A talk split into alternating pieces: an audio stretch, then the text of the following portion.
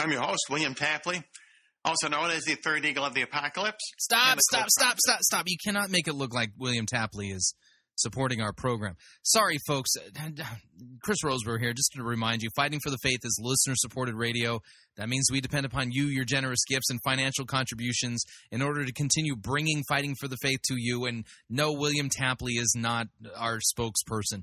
Uh, if you don't already support us financially, you can do so by visiting our website, fightingforthefaith.com. When you get there, you'll see two friendly yellow buttons. One says donate, the other says join our crew. And when you join our crew, you're signing up to automatically contribute $6.95 to the ongoing work and mission of Fighting for the Faith and Pirate Christian Radio. And of course, if you would like to specify the amount that you would like to contribute, you can do so by clicking on the donate button, or you can make your gift payable to Fighting for the Faith and send it to Post Office Box 508, Fishers, Indiana, zip code 46038. All right, on to the program.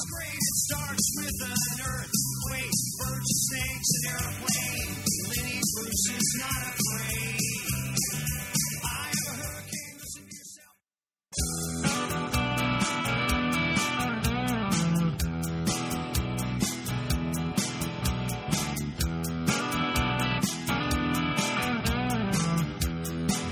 It's time for another edition of Fighting for the Faith. Monday, August 19th, 2013. Today we'll be dealing with a singular topic with multiple segments. From time to time, we need to do this to help our neighbors to not be duped by those charlatans out there who are engaging in money schemes and blaspheming the name of God in the process.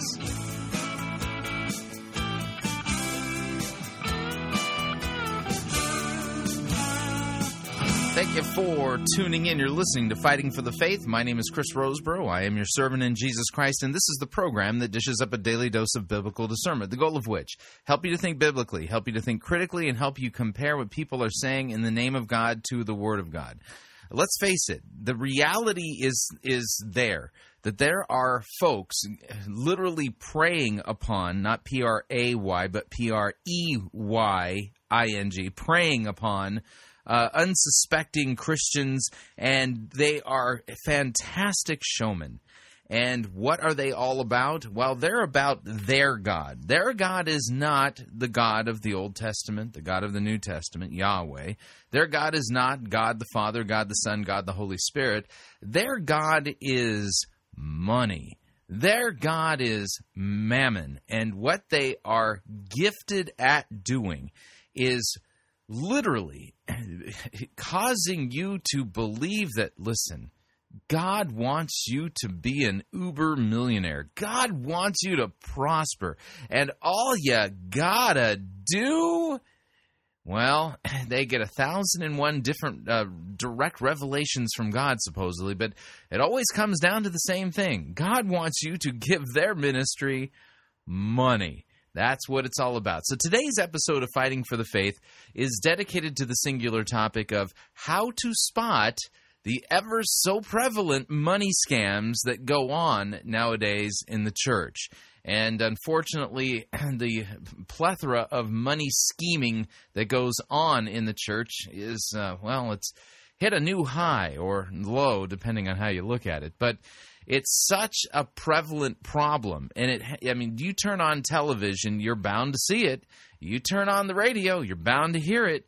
Uh, you stick around any of the charismatic Pentecostal direct revelation from God, so a seed into my ministry kind of churches, well, you're going to be shaken down. And what you will find is is that you will experience dramatic weight loss upon uh, leaving uh, the uh, that those types of churches. And I'm not talking about belly fat. I'm not talking about cottage cheese thighs. I'm talking about a significant weight loss occurring in and around your wallet area.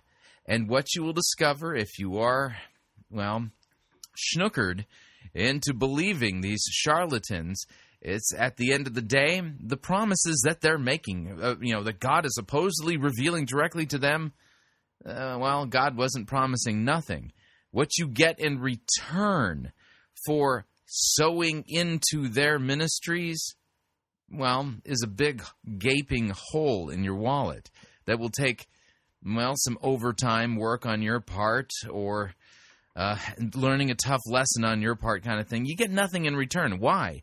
Because God's not behind these people. The promises they're making are not the promises that are made in Scripture that we can go to the bank with. In fact, the promises in Scripture are for sinners. For sinners who are brought to penitent faith and trust in Christ for the forgiveness of their sins. The promises in Scriptures are for the forgiveness of sins. Yes, God will meet your needs, but nowhere in Scripture is there a general promise given that God is going to make His Christians healthy and wealthy and all that kind of stuff. You think back to the early chapters of uh, the book of Acts the apostle Peter is going into the temple to you know to preach and to teach into the uh, Solomon's colonnade, and out there was a beggar, a beggar who was lame, and uh, you know he's asking for alms from Peter, and what does Peter say? Silver and gold we do not have, but what I do have, I tell you in the name of Jesus Christ, get up and walk. Yeah, um, those who think that Christianity is all about getting in on God's good side so that He can make you into a millionaire. That's not the good news of the gospel. It's a false gospel that's being preached that preys upon people's sinful nature and their innate greediness that is uh, part of our human nature as a result of the fall. And, well, those who are greedy in church will find that they will be preyed upon by some dubious characters who are engaging in money schemes. And so, what we're going to be doing today, singular topic, multiple segments, we'll introduce them along the way. But actually, I'll, I'll tell you what we're going to talk about. We've got a. Uh, a money grubbing televangelist type whose name is uh, Bo Sanchez. And uh, we're going to be listening to a portion of, a, of uh, one of his messages called Happy, Healthy, Holy Money. yeah, wait till you hear how this one works. Then we'll switch gears and we'll spend a little time with Rod Parsley and his good friend Steve Munsey as they talk about. Um, uh, uh, the uh, what do they call it? The attainment blessing something like that some weird concoction. And it of course it sounds too good to be true because it is too good to be true. It's not what god's word says. God's word god is not about turning you into millionaires. He's about something else. And then for our sermon review we'll head down to florida again to troy gramling's potential church as we listen to a, uh, a sermon again. It's all about shaking down the folks who've showed up. They will not be taught the word of God correctly. They will be taught a false gospel, and they will be preyed upon uh, as a result of the fact that they are materialistic and greedy and these guys know it and they put on a good show and as a result of putting on a good show they tug at the heartstrings and try to tell you how sincere they are about how god just wants you to have money.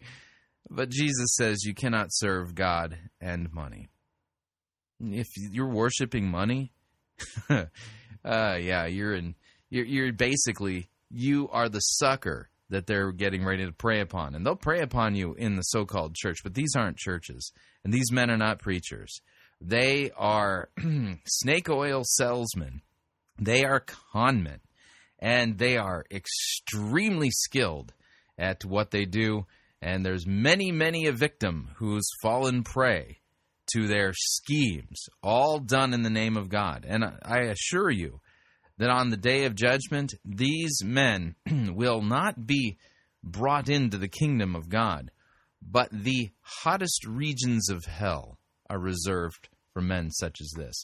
So, since we're going to be talking about money this entire program, it's important that we introduce the concept here. Here's Dr. Teeth of the Muppet Show and his rendition of Money, Money, Money.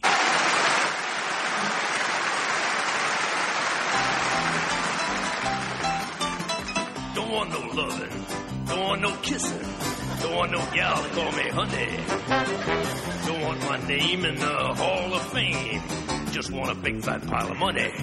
Give me that almighty dollar for that lettuce, hear me holler. Give me buckets full of ducats, let me walk around and waller in Mazuma, El Dinero, wanna be a millionaire. Give me money, money, money, money, money. I want that green ammunition, that's the stuff for which I'm wishing. Fill my closets with deposits, I'm a demon in addition. Give me shekels, give me pesos, let me see their smiling faces. Money, money, money, money, money. Wanna get me a suit that's made out of loot and whistle to wear it in green. I got that monetary itis like me, just like King Midas. Want that golden touch is what I mean. Give me that old double eagle. Want that tender that is legal and financially substantially. Any sum I can inveigle. Want to live in regal splendor with that loving legal tender. Money, money, money, money, money.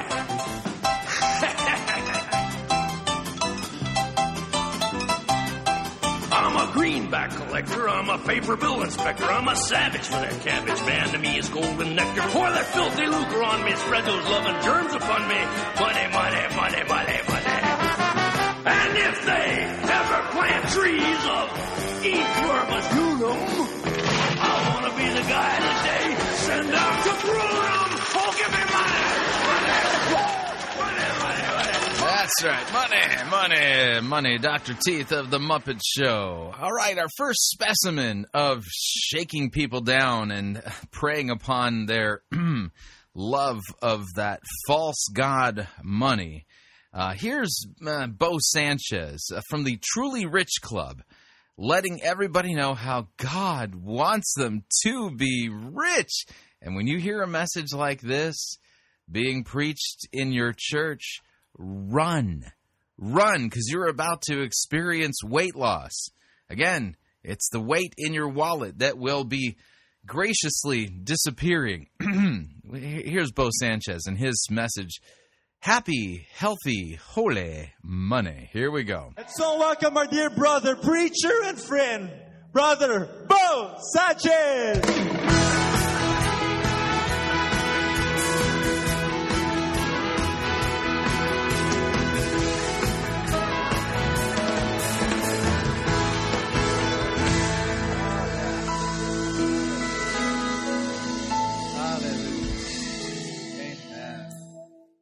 I just want to check. Uh, are, there some people here who want to get rich?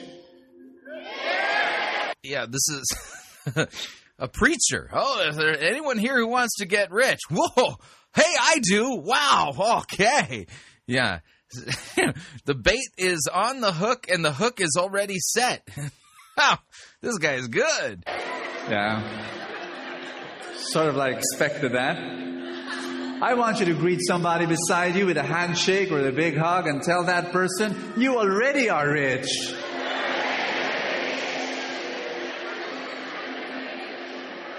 You already are rich.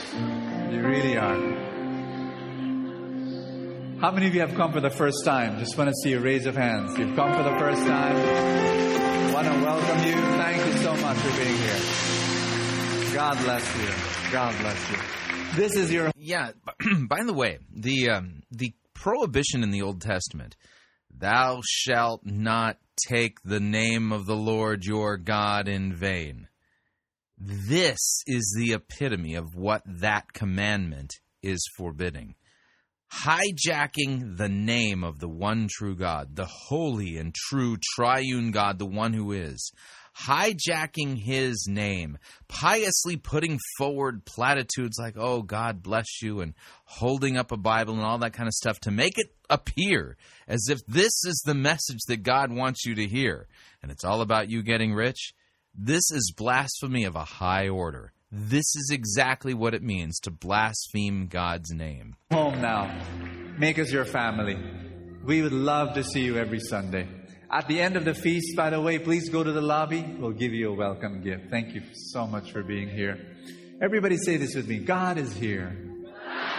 The reason why you come is because God is here. It's, it's not because of me. It's not because of the beautiful place or the wonderful music. It's because God is here. And you know that when you come here, you're plugging into the only source of all blessing, only source of all grace. Uh, you're plugging into the only source of all blessing. Remember, this led off with how many of you want to be rich?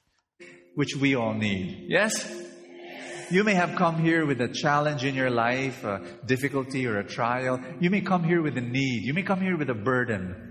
But you've come to the right place because God is here. Oh, see, you might have come here and you you might be not be able to pay your rent. You might have come here with a problem, but don't worry. God is here. Finally, we're going to be your friend. We're going to come alongside of you and and give you hope. We truly care for you, you person who's in need financially. Oh, we are here to to help you. Get ready to write a check though. God is.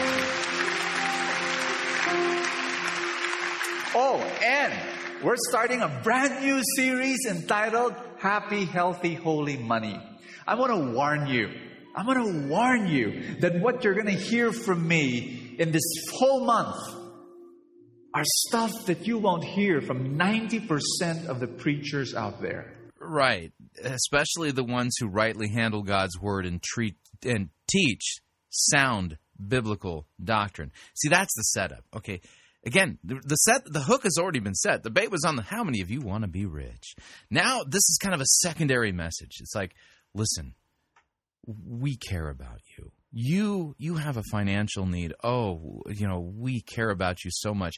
We care about you so much. We're going to tell you what all those other pastors are holding out on you. You know, and they're not giving you. You know, they they're not on the level. Yeah, and so 90% of them they don't tell you this message, but we're going to tell you because we care. They don't. All those guys care about I sin and forgiveness and you know all that kind of stuff, but that's not going to pay the bills. But you see you, you come here with a financial need, oh, we care about you and we're going to tell you what all those other guys they're not telling you because they don't really love you. They don't care about you. They're just a bunch of bozos. But we care about you. Yes, we do. In fact, we care about you so much. We're going to give you a message that you can't give from get from them because God's here to well, to help you pay the rent and we care about you. That's how this works. I'm going to tell you controversial stuff. No false doctrine and twisted Bible stuff Stuff that people criticize me for. that you should be criticized because you're speaking lies in the name of God. I, I receive nasty emails that and you should. telling telling me that I'm I'm an antichrist And you are. And you're leading people to hell as well as yourself. and that I'm a false prophet and I bring people into And you are. It, see, he's sitting there going, "Oh, these people, they just they hate me," and but I'm the nicest guy in the whole world. hell because of what I teach. You know what? I don't care what people say. I'm going to teach you what I believe you need to hear that will bless your life so that you can become a blessing to other people. This is my commitment to you. Oh, he's oh, this was so such bravery here, such selflessness. far, far, far from it. The scam runs pretty much the same way every single time. This is how the scam works. And, and the reason why people do not understand, and, and the reason why people criticize me is this. In this whole month, you're going to hear me teach you how to become rich. And peop- yeah. See, oh, because apparently the Bible has all of these secret steps and principles that you can just apply them. And see, he's the only brave one out there, brave enough to tell you what the others won't how to become rich. People don't understand that. People say, whoa, Bo, this shouldn't be in church. And my ask, my question is, why? Why shouldn't it be? It should be here because if you're gonna, if you're gonna hear how to become rich from other places, guess what? It, it's, it's gonna, it's, it's not going to be in line with what you believe in. Oh, see, there you go. That's the reason why you need to learn how to become rich in church. Is because if you learn it somewhere else, it's not going to be in line with God's word and what you believe. So, we're going to teach you the Christian way to become rich.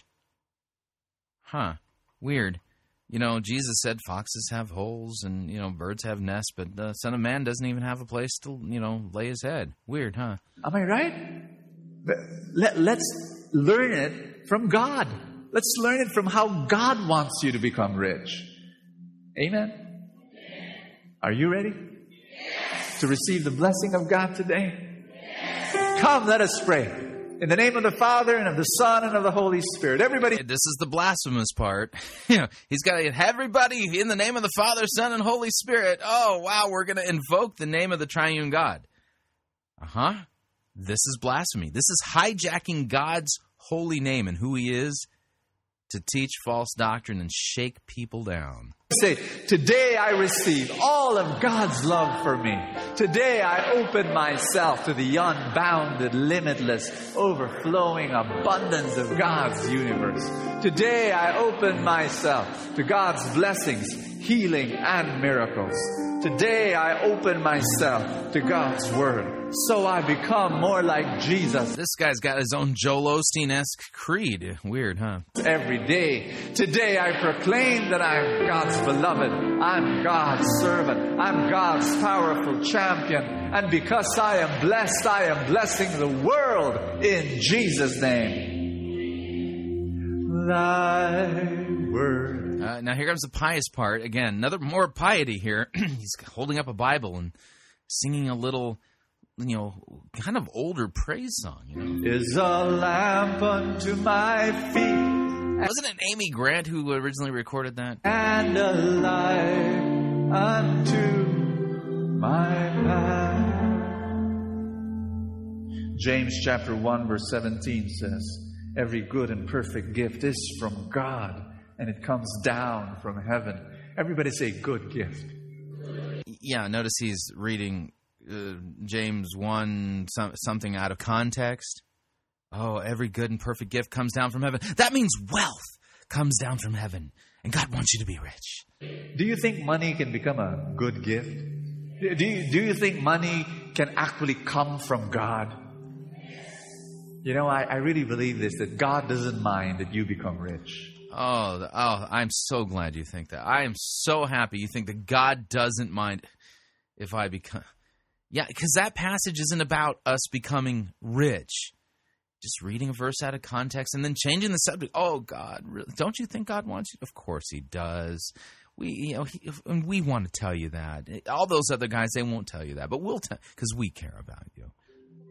But on one condition. The condition is this that you be rich on the inside before you are rich on the outside. law based, by the way. so here's the condition: you got to you got to be rich on the inside first. So you better get busy cleaning up the inside, because yeah, you, you, God's not going to give you wealth until you clean up your act. Law, law, law. I thought I'm clothed in the righteousness of Christ, that His righteousness is imputed to me by grace as a gift through faith. Huh? Oh yeah, law based. So when you don't become rich, well, it's your fault because you didn't clean up the inside of you well enough. You got to be- get busy, get, keep scrubbing on the inside. Because if you are rich on the inside, then you can handle. Everybody say handle.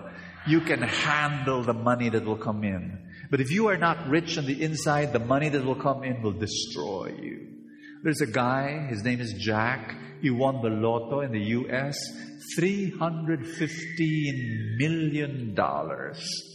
Woo! But it destroyed him.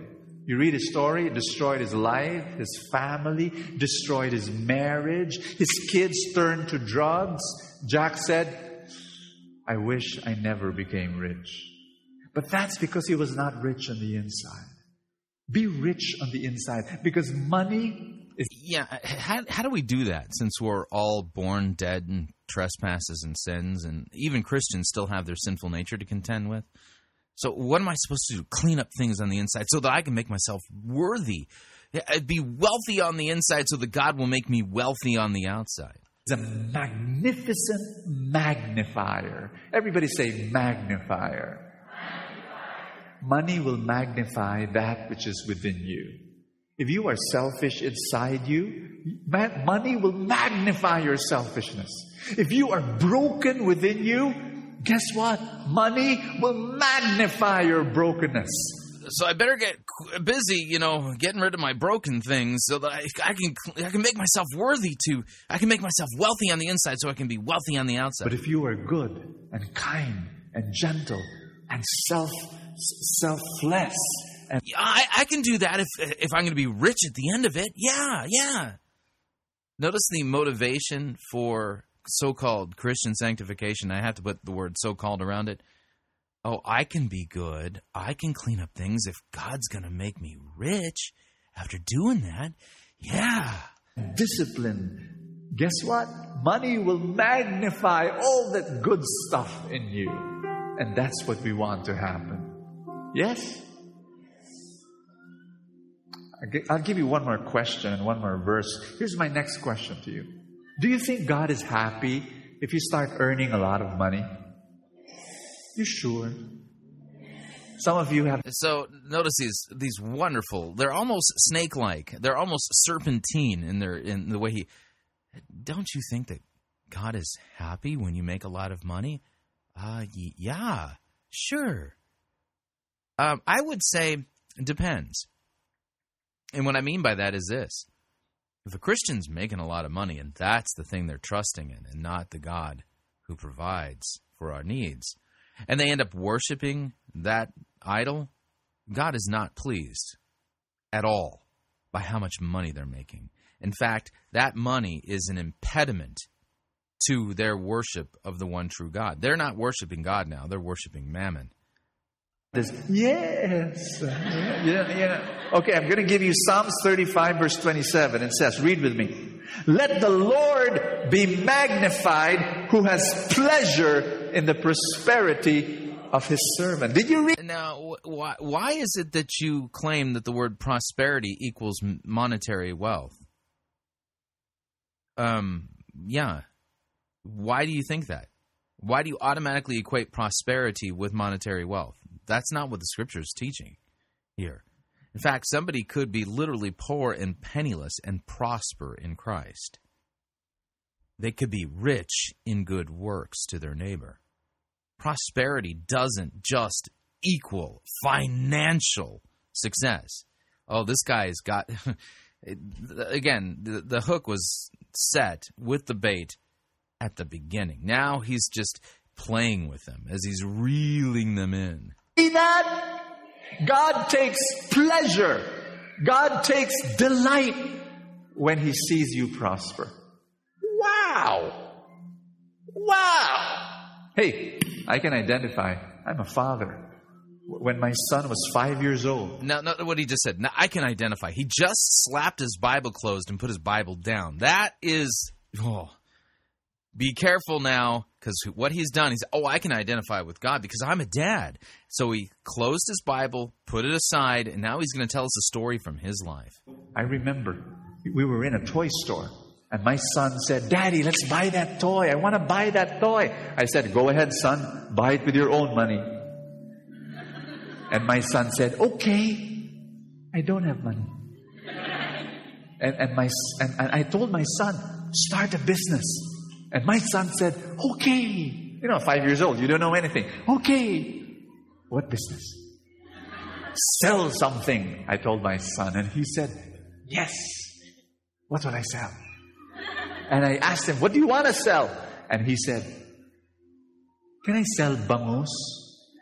You know, the reason why he said that, because my friend and fellow preacher and, and builder, Pio Espanol, good, you know, he has this business that he distributes bangus, longganisa, bangus sisig, bangus kekyam, bangus, you know, bangus, bangus, bangus. And, and, and so I called Pio, Pio, can my son be your dealer? And Pio said, "Y- y- Your son? Five years old? And I said, Yeah. And so Pio said, Okay. And so I told my son, You're a dealer now. And so we went home. I typed the list of Bangus products that he will sell with the price, you know, prices. And while it was chugging out the computer printer, my son entered the room wearing a yellow necktie. And he got the leaflet and he said, Thank you, Daddy. and he rode his bike, and I had to run after him. He went to his first victim, rang the doorbell. His grandmother came out, gave the leaflet, and he said, Call me anytime. And then he, you know, it, it, this is this is quite embarrassing. In the next few days, every time I have guests at home, my son will be wearing his yellow necktie, you know, This isn't a biblical teaching.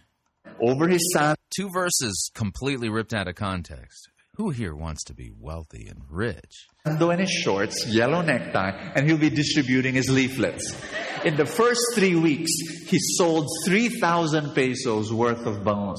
But the most wonderful thing, the, the most wonderful sight I saw as a father was two months later, my son was seated on the living room floor with a toy in front of him, the same toy he pointed two months ago that he wanted to buy. He bought it with his own money. I felt so happy. I I felt so proud as a father. I said, "That's my boy." Yeah, and the point is, is that well, he can relate to God because God just takes pleasure in your prosperity. But you got to give it to him. That was a slick presentation. Yeah, preying upon that other false god. Well, the greed that people have in whoring after that false god, mammon and money. All right, we are up on our first break. If you'd like to email me regarding anything you've heard on this edition or any previous editions of Fighting for the Faith, you can do so. My email address is talkback at fightingforthefaith.com, or you can subscribe on Facebook. It's facebook.com forward slash pirate Christian, or you can follow me on Twitter. My name there at Pirate Christian. Quick break. When we come back, another example of this exact same thing coming from Rod Parsley and Steve Munsey. Don't want to miss it. Stay tuned. We will be right back.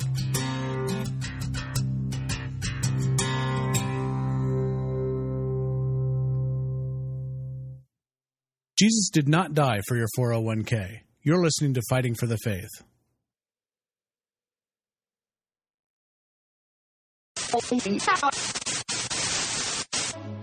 You're listening to Pirate Christian Radio. We'll be taking your false doctrine now.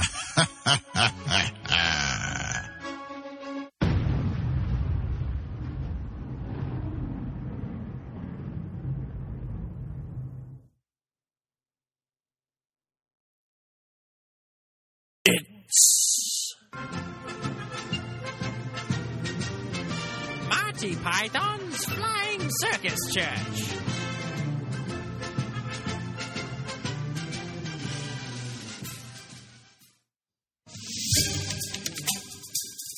Let's face it, it's a visual age, and the old Bible is impractical and irrelevant. But that shouldn't hamper your spiritual growth. If you're tired of all those words like atonement, sin, justification, and all that deep stuff about God, look no further.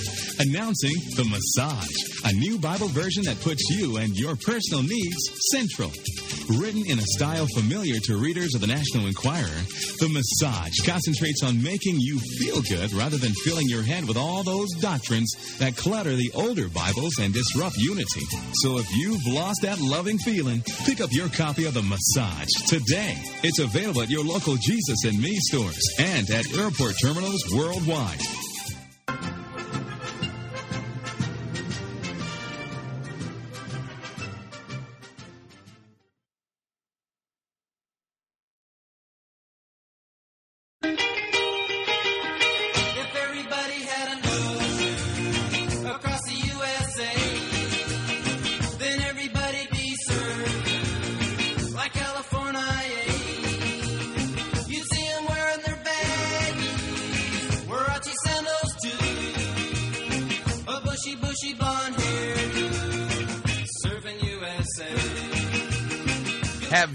Purchased your airline tickets for your summer getaway yet? If not, don't pay more for your airfare, hotel room, or rental car than you need to. Longtime Pirate Christian Radio featured advertiser Cheapo Air is your one stop shop for all of your travel needs. And we've got a special promo code for you to use at Cheapo Air to save an additional $10 off of Cheapo Air's already low prices. So visit piratechristianradio.com forward slash cheap, write down the promo code, then click on the web banner and book your travel today. And remember, a portion of your purchase will go to support Pirate Christian Radio. That website address, again, is piratechristianradio.com forward slash cheap.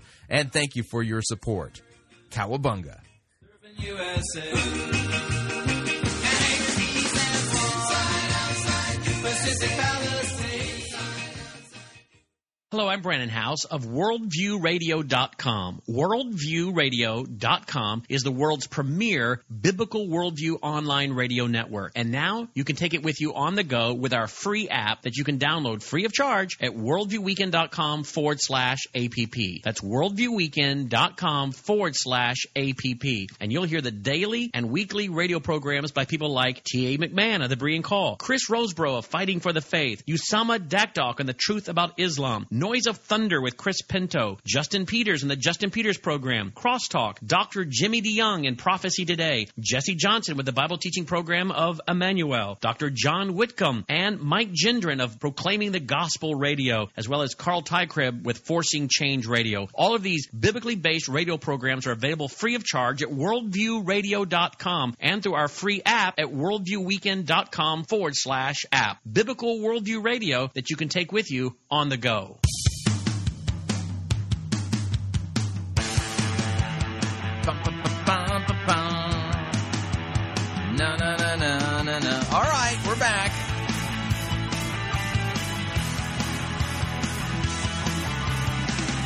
Warning listening to Fighting for the Faith can save you from having involuntary weight loss of the wallet.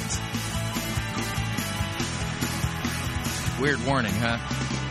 That being said, I have to actually pay the bills here because, well, there's not a lot of money in sound doctrine, but there's a lot of it in false doctrine. But Fighting for the Faith is listener supported. I cannot promise you, nor will I promise you anything that God's going to bless you or make you rich or whatever. In fact, I guarantee you that if you support Fighting for the Faith in whatever amount that you choose to support, that that money will be invested in a ministry, in an outreach designed to help people not be deceived. To, you know, what we do here is basically placard sound biblical doctrine and expose the false teachers for what they are and preach the only solution that we have. And that's Christ and Him crucified for our sins. So this is a partnership. And I cannot promise you any blessings, period. None whatsoever. I will not blow into a handkerchief and then send it to you so that you can heal your dog of his, you know, whatever problems that he might have. I we don't do that kind of stuff. It's real simple. This is a partnership and if you find the work that we do valuable and helpful and want to help us keep doing what we're doing, then partner with us by visiting our website, fightingforthefaith.com. When you get there, you'll see our two friendly yellow buttons. One says donate, the other says join our crew. When you join our crew, you're signing up to automatically contribute $6.95 every month. That's it. Every month to the ongoing work and mission of Fighting for the Faith and Pirate Christian Radio. is a great way to support us. And if you'd like to specify the amount that you would like to contribute via a partnership, you can do so by clicking on the donate button, or you can make your gift payable to Fighting for the Faith and then send it to Post Office Box 508, Fishers, Indiana, zip code 46038. And let me thank you for your support. We cannot do what we are doing here at Fighting for the Faith without it.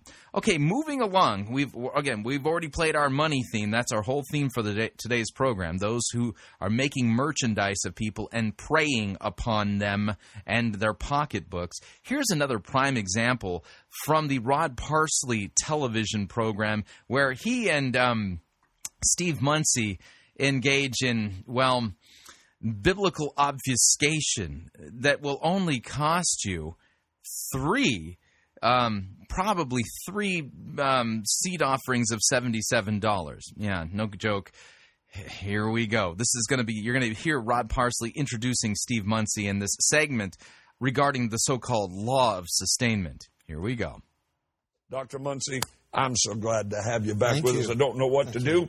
And on this broadcast of Breakthrough, I said, "Don't- don't even tell me what seals you're going to break. Just break them and let me feast at the table as well. So you get your iPad open, get your, get your phone ready. You Get ready for seals to be broken. A direct word from God from via Steve Munsey. hmm And uh, Rod Parsley's just going to feast upon this teaching. No, he's not. He's going to feast upon the money it's going to bring in. You can do it on your iPhone or get your notepad. Listen intently because you're about to receive a word in season for those of you that are weary. And I might say the devil's attacking all of you. Oh, you're going to receive a word from God in season, and the devil's attacking you. Oh, yeah. See, oh, you feel like that? Oh, you need a word in season? Oh, well, don't worry. Steve Munsey and Rod Parsley, they've got your they're- they got your back, man. They are looking out for you, and they've got direct revelation from God that's gonna uh, speak to your financial distress. So just get ready for the blessing of God through this incredible revelation from God's man, Dr. Steve Munsey. Thank you. You are watching at this time, and you are the one. N- no one else but you. I- I'm the one, me. Re- y- y- You're talking to me? wow. Whew. I mean, that's impressive. I mean, I, I'm just watching this on my computer screen, and you're you're talking directly to me. I knew that I was important. I, I knew that I was so important that God really, really, really, really wants me to have exactly what I want. Oh, it's about time that a man of God acknowledged me individually. Oh, Are the one in which God says, I'm going to do, I am going to do several things, but two things in particular. What did God tell you about me? Oh, I love hearing about me. Me, I, me, I'm so important. One of the things that God is getting ready to do for you is every one of you that have children or you have grandchildren. I, I've got children, and I got a grandson too. Oh man, this is really this guy's good. He's he's a uh, see. I know he's talking directly from God to me because well, I have children and grandchildren. Or you have friends that have children that you love. Um, that pretty much is now like everybody. Oh, you have friends who have children. So even if you don't have your own children, but still, he's talking to me. In the next few moments, there's going to be a word uttered through the television set, and it's to you. Oh no way! It's to you. No, wow. Oh yeah. See, I knew God knew I was important. and that God is about to do a turnaround, and there is what was once dead, if I can use this terminology, what was once dead in your child, Ah. in the teenager. Uh, so you, so notice how this particular money scheme is now working. You've got children, or maybe grandchildren, and one of them has gone astray. Something is dead inside of them, and they need it needs to be resurrected. You know, it, maybe they're sleeping with their girlfriend. Maybe they're addicted to alcohol or drugs, or maybe their grades are slipping, or maybe that scholarship they were supposed to get for you know to that university for sports they've completely slacked off, and they're no longer dedicated to that sport, and their future's completely looking bleak right now. Okay, so we're gonna prey on people who are having difficulties with children or grandchildren, and they're fearful. That's how the scheme works. And the 20 year old, 30 year old will be resurrected. And you have been praying. I'm t- Okay, so something's going to be resurrected. Well, what do I need to get God to resurrect that thing? Because, you know, the, maybe my child or grandchild is, is something's dead inside, and I don't want them to go on in a life like this. I mean, what do I got to do? What do I need to show God that I believe that He can resurrect something dead inside of them? talking to you.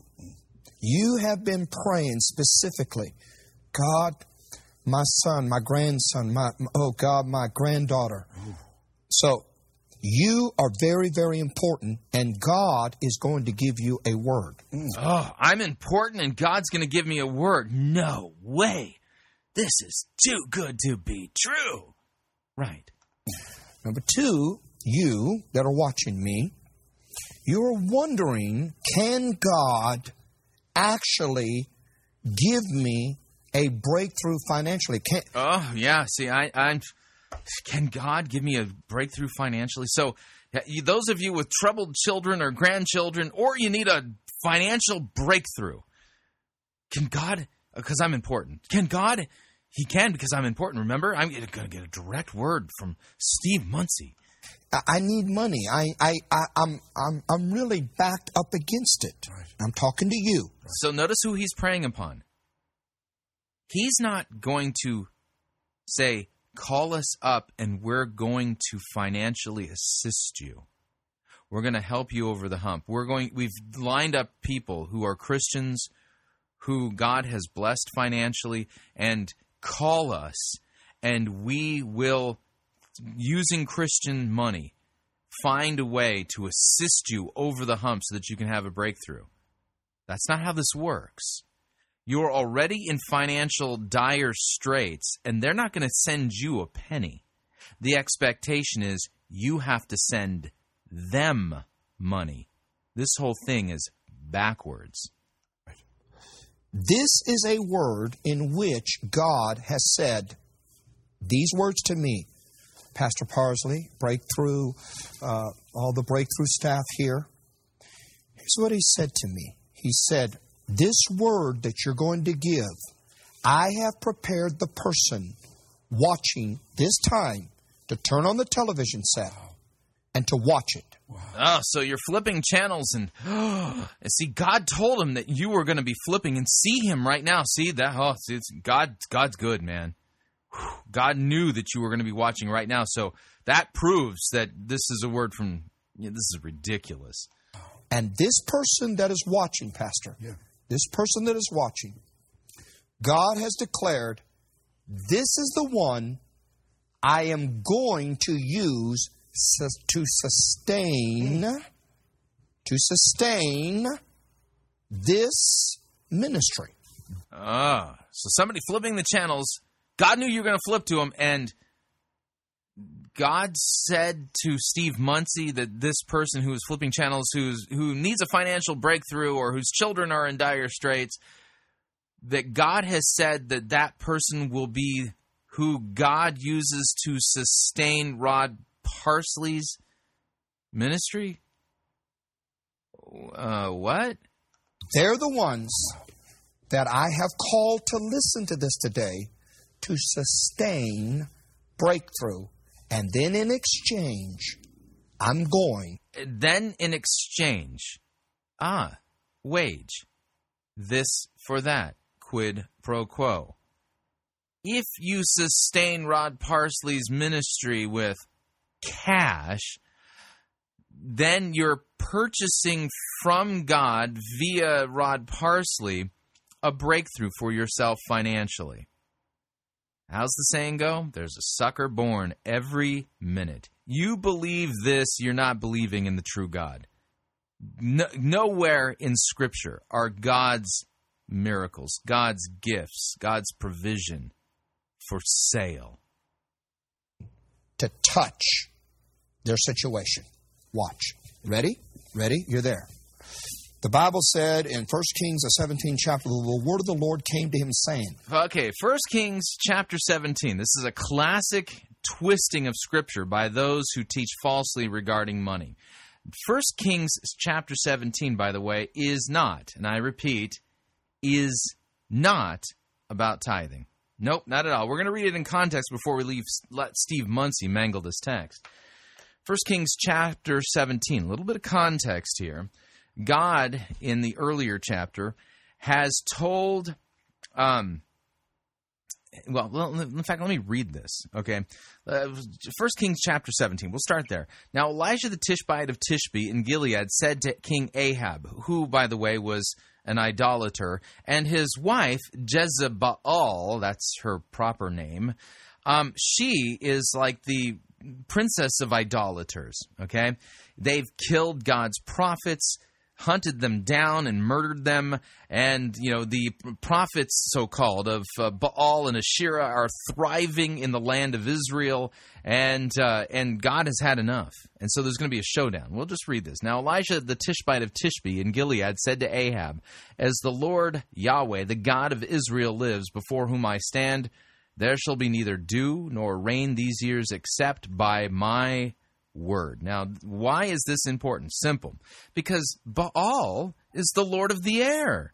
He is the one who brings the rains that give us the that water our crops and and cause the crops to grow so that we can eat. So he's supposedly the deity who reigns in the in the heavens in the clouds and gives us the rain. But Yahweh says according to the word of Elijah the Tishbite there will be no rain. In other words, God, Yahweh, is letting Ahab and his wife Jezebel know Baal does not exist. Nope, does not exist at all. And to prove it, we're going to show how inept your deity is. He's not even going to be able to bring the rain until Elijah says the rain is going to come, therefore proving that he is utterly impotent. And why is he impotent? Because he doesn't even exist, right? So, so the word of the Lord came to Elijah, saying, Depart from here and turn eastward, and hide yourself in the brook Cherith, which is east of the Jordan. You shall drink from the brook, and I have that I have commanded the ravens to feed you there. So he went and did according to the word of the Lord. He went and lived by the brook Cherith, that is east of the Jordan. And the ravens brought him bread and meat in the morning, and bread and meat in the evening, and he drank from the brook.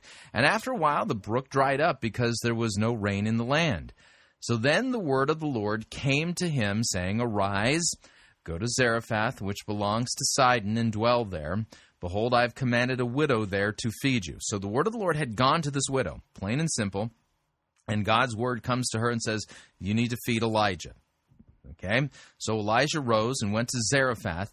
And when he came to the gate of the city, behold, a widow was there gathering sticks. And he called to her and said, Bring me a little water in a vessel so that I might drink. As she was going to bring it, he called to her and said, Bring me a morsel of bread in your hand. And she said, As Yahweh your God lives, I have nothing baked, only a handful of flour in a jar and a little oil in a jug. And now I'm gathering a couple of sticks so that I may go and prepare it for myself and my son so that we may eat it and die. And Elijah said to her, Do not fear. Go and do as you have said. But first, Make me a little cake of it and bring it to me, and afterwards make something for yourself and for your son. For thus says Yahweh, the God of Israel The jar of flour shall not be spent, that the Lord send until until the day that the Lord sends rain upon the earth. And she went and did as Elijah had said, and she and her household ate for many days. Now notice here, okay? All she had, she's got zip. She's got a little bit of oil, a little bit of flour. Mm, that does not, you know, a great meal make. Okay. Now, does God say, well, you got to sustain the ministry of Elijah, otherwise, you know, I'm not going to bless you? No. Notice that God commanded her to feed Elijah, and then God provided for her the means to feed Elijah. What God demanded, God provided. She didn't have to sacrifice a thing because every time she'd scrape out you know, a cup of flour and you know, prepare it for uh, you know to make bread and scoop out some oil to go with that. Whatever the container was that she was using, it would fill right back up. God provided everything. Everything. And yet, those who twist God's word and would make merchandise of you oh, oh, look at the sacrifice of that widow of Zarephath. She's got to give in order to receive her breakthrough. Nuh-uh. God provided everything from beginning to end. She, the reason why she never ran out of flour and oil is because God provided the flour and oil. God gave her the word, and God provided the means. Plain and simple. She didn't have to sow a seed into Elijah's ministry, but listen to what we're about to hear from Steve Munsey and Rod Parsley. So I just want you to know that what I'm saying to you, I am repeating. The word of the Lord came and brought me to breakthrough on this broadcast today. Yeah, did you hear? Yeah, let me back that up so you can hear this blasphemy. So he's claiming the same kind of prophetic status as Elijah. N- yeah, no joke. Listen again in context. The Bible said in 1 Kings, the 17th chapter, the word of the Lord came to him saying. So I just want you to know that what I'm saying to you, I am repeating. The word of the Lord came and brought me to breakthrough on this broadcast today. And here's what the Bible says Arise, Steve Munsey, and go to Columbus. Yeah, right. Uh huh. So the word of the Lord came to Steve Munsey rise and go to Columbus, where Rod Parsley is located. well, this one says, Arise and get thee to Zarephath. But the Lord said, Arise and go. I can tell you the night we met, uh, Pastor Parsley and I, we met in a studio in the South on a, on a national television uh, uh, studio. And I said, You know, the Lord has really touched me. The Lord spoke to me and says, Arise and go. You must go to Rod Parsley's. Now, I've never been here. Now, we have been friends Oh, for years. 25 years. That's right. We have never been together like this. We were in a setting. Dr. Munsey walked up to me. I felt something connect immediately. He Oh, now notice here. So, what's Rod Parsley's role in all of this? He's providing the so called confirmation. He felt something. I can confirm th- uh, this word of the Lord that Steve Munsey had. And so this provides confirmation he's truly hearing from God. This is a rehearsed scheme. This is a rehearsed scam. looked in my eyes and he said, God has a word. And that's why I shared at the beginning. I don't know what word he's going to share. We didn't discuss this at all. But God had everything. Really? I, yeah. Uh huh. If you believe that, I've got a bridge I'd like to sell you. It's in Brooklyn. It, it's a gorgeous bridge. I, I promise you. You know, it, I can sell it to you on the cheap. orchestrated, and you are right there right now. I am right here right now, receiving this word at the same time you are. God is about to move for us together. You and I No way. together. You are the one. I am the one. You are the one. You are so important. You, I know it. I know. I knew it all along. I was really important to God. I knew it. I knew it. I knew it. I knew it. And see what? Playing on your vanity and your greed. And God had a man, his name was Moses, and God had a word. It was his word. And today, God has a man, Dr. Munsey, and he has a word, but it's not. So, Dr. Munsey, he's just like Moses. He's just like Elijah. He's the man of God. what does God tell you, Steve? Please share with me. not Dr. Munsey's word, it's God's word to you. And So it's not Dr. Munsey. This is God talking. Again, this is what it means to take God's name in vain. to me right now. The Bible says in Zarephath, he says, dwelling there, behold, now watch this, I have commanded a widow woman to sustain thee. Now, let's talk about this. Sustain. Did you hear, do you hear Rod Parsley? Sustain. Uh huh. So that's like some kind of subliminal message. And remember, God told Steve Munsey that if you're watching this on television right now, that you're the one God wants to use to sustain Rod Parsley's ministry. This, this, this minister. This minister has stopped the heavens. The economy is in complete depression. The whole country is, is, is completely broke. Mm-hmm. This woman, if you read the content and you begin to really scholastically go after it, you will find Scholastically? Is that a word? that she probably took her son, because she had a boy, which we'll read about, that day or day before and said, We're going to die in a couple days, so we better we better dig our own graves. Look at all the people that are dying here. Look at all the death. Nobody's going to bury us, baby. The boy looks at the mother and says, We're going to die. How are we going to die, mother?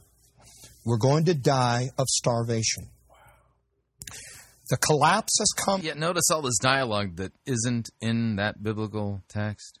come to the economy. There is no, they're eating babies. When you begin to read in the scriptures, you'll find that they started eating babies like cannibals in, in, in famine. Uh, this famine, there was eating of babies. What verse says that? The man of God, which, listen to this closely, breakthrough, Rod Parsley, the ministry that's been on for years, contending for the faith, contending for the cross, No, contending for your dollars. Contending for a fat wallet for Rod Parsley. Contending for the preaching of the cross that seems to be foolish. Uh, yeah. Um, I, when does he do that? I hear him preaching a lot for money. I, when does he preach repentance and the forgiveness of sins via the cross? I, that's not happening right now. In some circles, he contends for it. So God says, I must have Rod Parsley to keep preaching the cross mm. and to preach. Oh. See, God Himself has said, listen, I need Rod Parsley to keep preaching. So we need somebody who will sustain him. preach breakthrough upon television and around the world because I've called him to do that. When he was in his mother's womb, I called him to be on television so that hmm. Really? God called Rod Parsley to preach false doctrine and fleece people on television? Yeah, I don't think so. that he could bring breakthrough. Then God says, Steve, when you go on television, the people that are watching, you, you that are watching, God says, I'm going to have them watching because I want them to sustain breakthrough. I Oh, yeah. See, guys, yeah, you got to sustain Rod Parsley's breakthrough program. want them to because I love breakthrough. That's it. See, God has commanded you to do this. No, He hasn't. This prophet who had been fed by God, this man of God who was holding the heavens shut, and God said, I will back you. This man which Ahab and Jezebel was trying to kill. This man who had the power of the economy of the whole Middle East Mm, yeah, the power of the economy. yeah. My goodness. in his anointing, Yeah, he did. that all he had to do is say, Lord, let it rain, and the economy would break wide open, and there would be no famine, there would be no death, there would be no disease. And, the, and no debt and no disease. Um, I don't recall anything in um, 1 Kings 17 or 18 talking about Elijah having the power over debt and disease. Yeah, you are totally twisting God's word here, as to be expected, because what you're listening to is a very, very well rehearsed, well practiced, and time tested false fleecing message designed to help your wallet lose a lot of weight. And here's a man that God has fed, and God is taking care of, but God has just declared to him, go to breakthrough. Steve, get on breakthrough. Right. So God has just told Steve, get to breakthrough quick. I am going to have people watch you, and they are the ones that are going to sustain breakthrough. Oh, man. You're commanded by God. You've got to sustain breakthrough. God told Steve Munsey to tell you that you got to do this, man. It's not in the Bible. This is not a word from God. This is a word from Steve Munsey and with uh, his accomplice, Rod Parsley, in order to get money from you. What do you get in return? Well, listen in. Pay attention to the details of this contract, apparently. Because they will sustain breakthrough, Steve, I'm going to do a divine reversal Oh, Jesus. that is going to happen to them that they have already said it's over. Oh, wow. See, you can buy a divine reversal if you just obey God's word through the prophet Steve Munsey and sustain Rod Parsley's breakthrough television program. I know it sounds really convoluted, but wow, what a deal. All I got to do is send money to Rod Parsley, and God's going to bless me with a reversal, a divine reversal. Sounds important. Where does the Bible talk about those divine reversals again? Oh, yeah, like nowhere. Um, yeah, never mind. It- it- who cares? Uh, don't confuse me with that biblical stuff here. I mean, Steve Munsey's truly a word, a man of God. Nobody would would uh, lie like the, lie about this stuff, would they? Like, this is my last meal, my last dollar, my Do last that, job, Lord. my last Do that. my last thing, etc. And, I, and you hear me, hear me what I'm saying. So if you're down to your bottom dollar, hmm you know, uh, the sun will come out tomorrow. Bet your bottom dollar that tomorrow there'll be sun. Just thinking about tomorrow. You know, that kind of thing, right? So, you know, you got a real problem here. You know, down to your bottom dollar. And um, you know what God wants you to do? Give it to um, Rod Parsley, and then you know send in enough and money, and then God will um, bless you with a divine reversal. Rod Parsley's extremely wealthy, folks, and um, so he's not helping the poor, not meeting their needs, using the money that God has given to help these people. But the people who are most destitute, in dire financial straits, apparently God wants them to send what little they have. You know, food that they need for gas, food that they need for food, food that uh, money that they need. Sorry, money that they need for you know sustaining themselves day to day, paying the electric bill. You know, things like that. Uh, God wants you to well send it all in. You you got nothing, but don't worry. There's a, there's a quid pro quo here. You sustain Rod Parsley's ministry, hmm and according to the prophet Steve Munsey, God's going to give you a, a divine reversal, but you got to pay for it. So he goes, I'm coming now. I don't know who you are. In fact, we don't know the woman's name, so I don't know your name. All I know is you're there. And God is now communicating between you and I. I've asked you, would you just wait now three minutes, just maybe two more minutes? And you've done that. He then says to the woman, Would you give me some water? She says, I will. Now, water was pretty hard to get and scarce. But now, but now she responds. Right. He does not know, he does not know a couple things. One, he does not know that this woman has only got one meal left. No. Neither does he know, because I'm going to fast track here, I'm going to go to the end of the story. Neither does he know that this woman's child has got a disease and he's not going to die by starvation. There's a disease in his body and he's going to die. She doesn't know it. He doesn't know it. The man. Uh, yeah, the scriptures never say exactly what he dies from. Um, so yeah, he does die, but Elijah raises him from the dead. Doesn't say exactly what was the exact cause. There's, those forensics are not in the biblical text. So you're adding uh, things to the biblical text that are not there. man of God doesn't know it. I'm talking to somebody right now. You do not know your future. There is a crisis happening in your finances, a crisis happening with your children, a crisis happening in your marriage. You do not know it. It's right ahead of you. And you think of other things that are distracting you that it's over with, but you have no idea what's down the road. But God does, and God says, I can do a divine reversal if you, now listen to this. I can do. God says I can do a divine reversal if, if you- you're purchasing a divine reversal here, because that's what the if is about. this if you you you that are watching me will become the sustainer how, You better become the sustainer. How do i become the sustainer here's what the bible says when he says as i asked you to watch Now, keep in mind, I've already demonstrated that what God has asked this woman to do, has told her to do, God then provides the means for her to do it. She was down to just a little bit of flour and some oil, and they never ran out. So God miraculously provided the means for her to do what He commanded her to do. Plain and simple. She didn't have to give out of her poverty.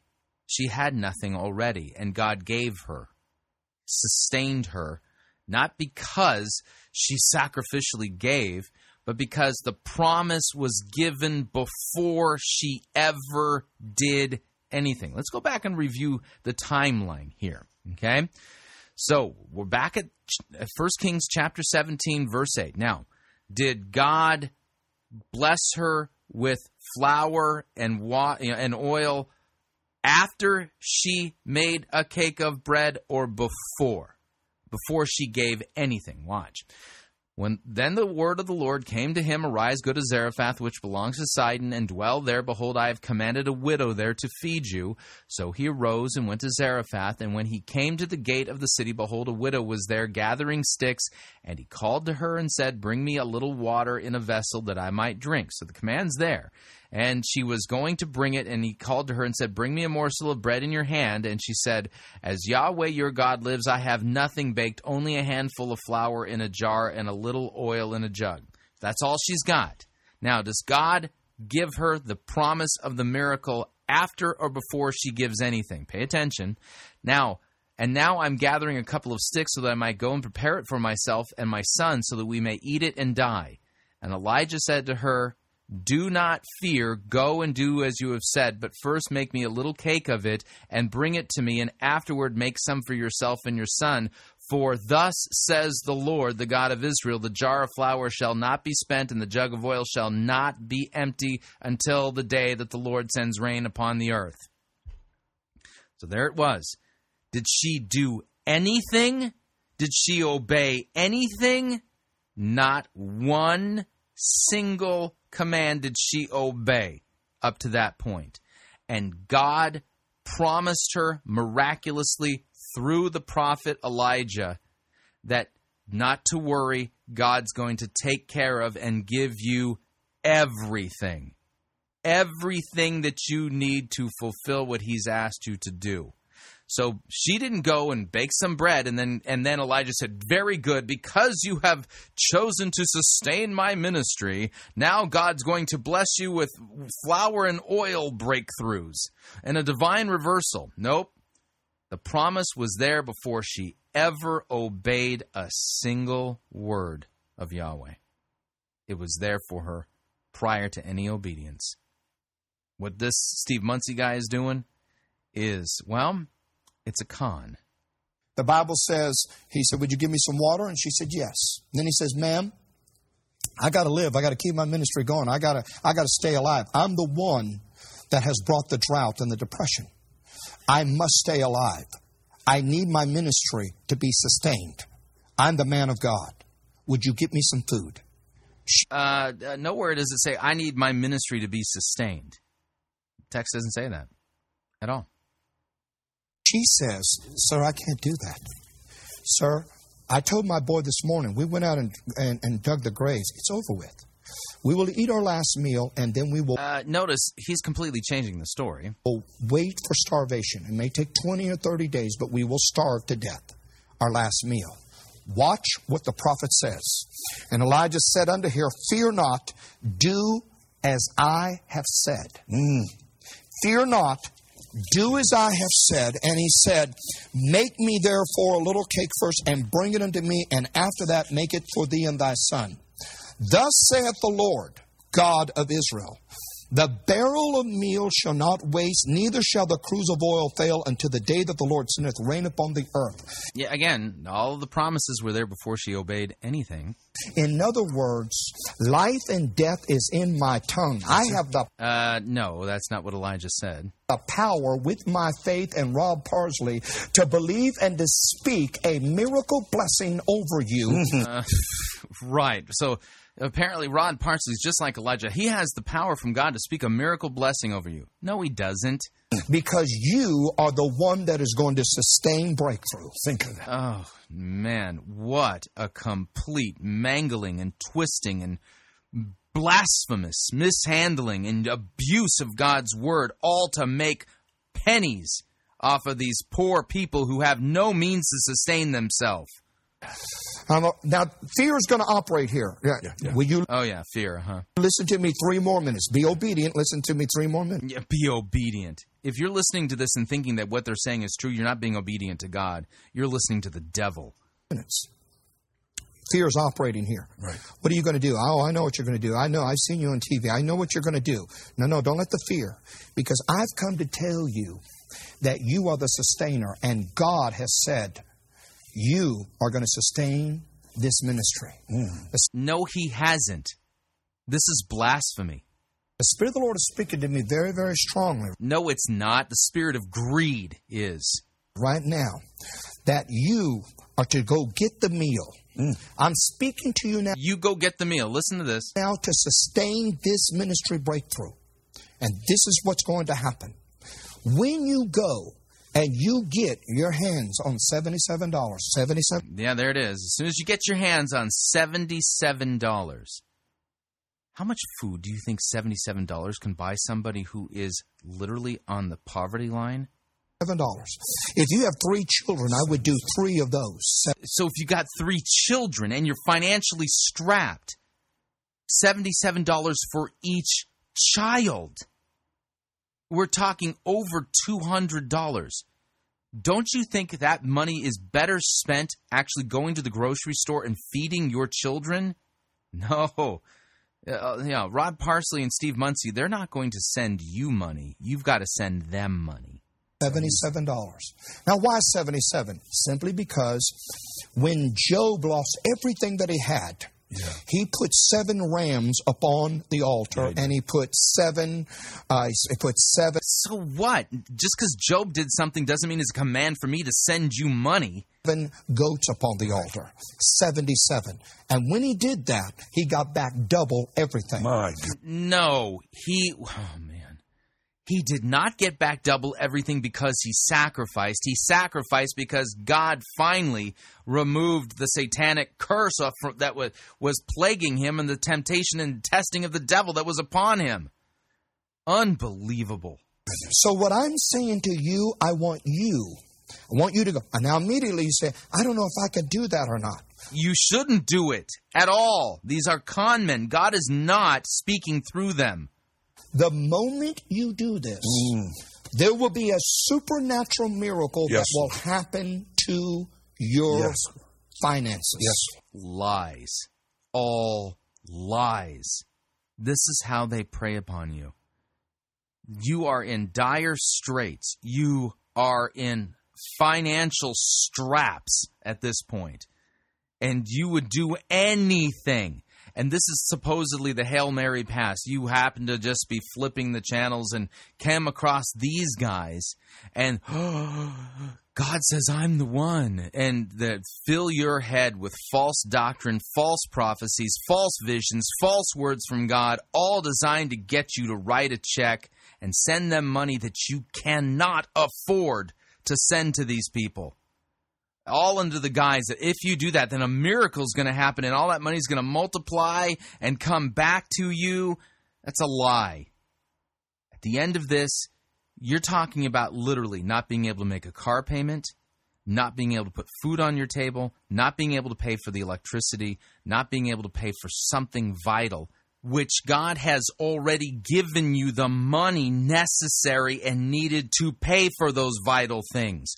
Don't squander those resources that God has given you by sending it to these charlatans who are lying to you in the name of God. I'm talking about today. This doesn't normally happen, but because God said, Steve, It doesn't normally happen, right? Yeah, it's happening today. They've got a special offer from God. Act now. when you go on breakthrough with Rod Parsley, the people watching, I'm going to classify them as sustainers. Because Elijah, when he went to Zarephath, God said, I will have someone there to sustain you. Oh. You won't know who it Yeah, it was God. God is the one who ended up sustaining Elijah.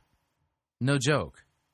Just read the text. Who was the one who made sure the flour never ran out and the oil never ran dry? It was God. who it is, but I will have them.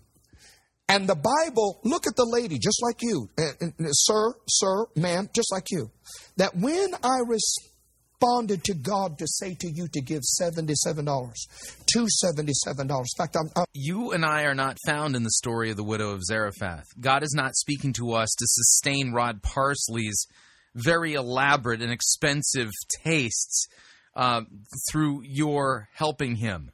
And again, who's helping him?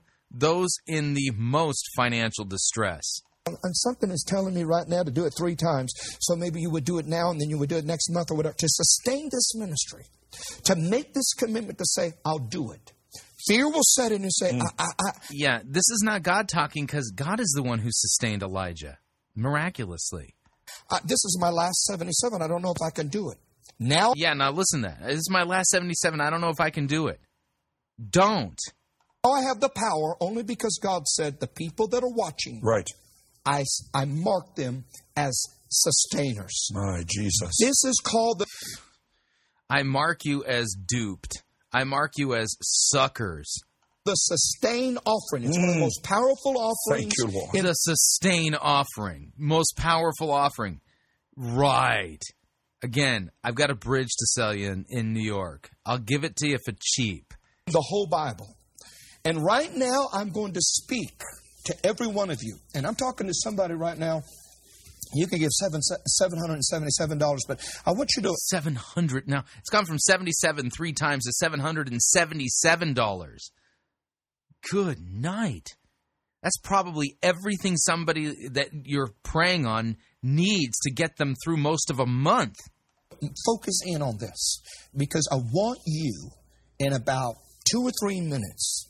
I want you to go and get seventy-seven dollars, whether it's credit card, whether it's a check, or whether it's uh, whether it's uh, ever how you can Yeah. do it, online, etc., etc. And you will go and get it. Mm. The moment you give it, once it's released, supernaturally, there's going to be an angel that's going to come and is going to Right. This is such a load of garbage. Complete blasphemous lies, and all using God's name to do it. To prey on those who need help.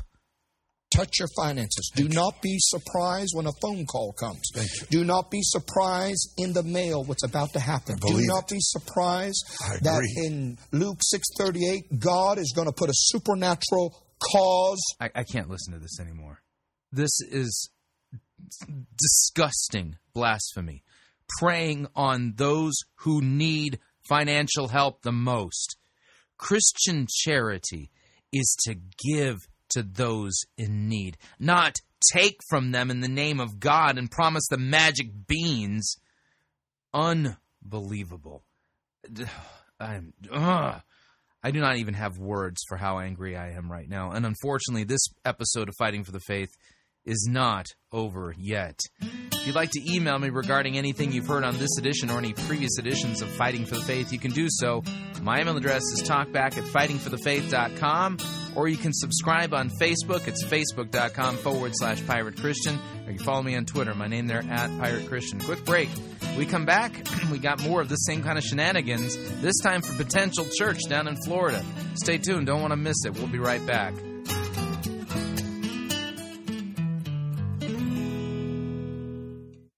No itching ears are scratched here. You're listening to Fighting for the Faith.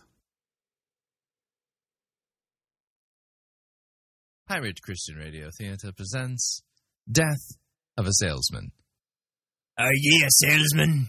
Why, yes, I am. Uh, Can I interest you in some.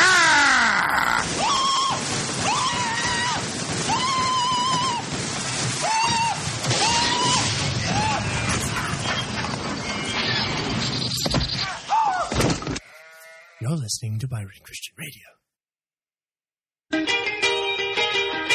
If everybody had a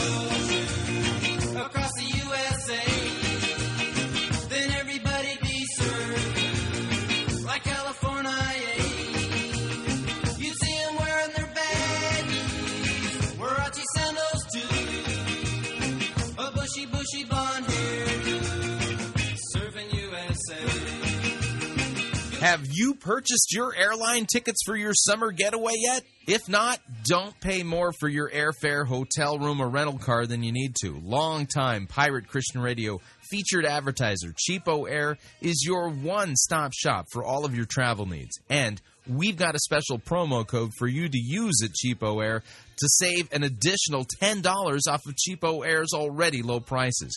So visit piratechristianradio.com forward slash cheap, write down the promo code, then click on the web banner and book your travel today. And remember, a portion of your purchase will go to support Pirate Christian Radio. That website address, again, is piratechristianradio.com forward slash cheap. And thank you for your support.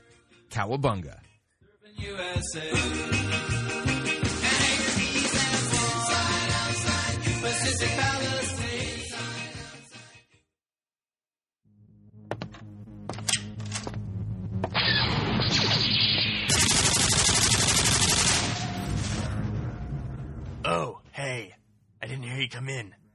Was I just doing, you might ask?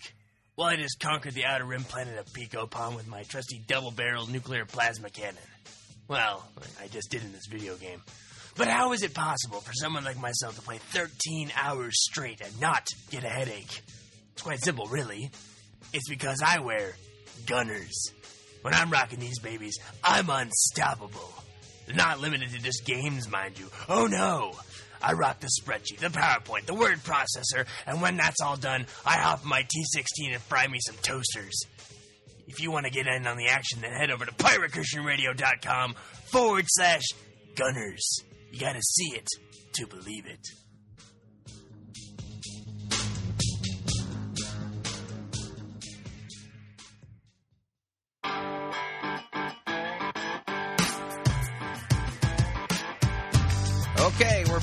Hour number two of Fighting for the Faith. Sermon review time. As we basically dissect and give you an anatomy of how the money grubbers fleece you and vacuum the money out of your wallet, all in the name of God.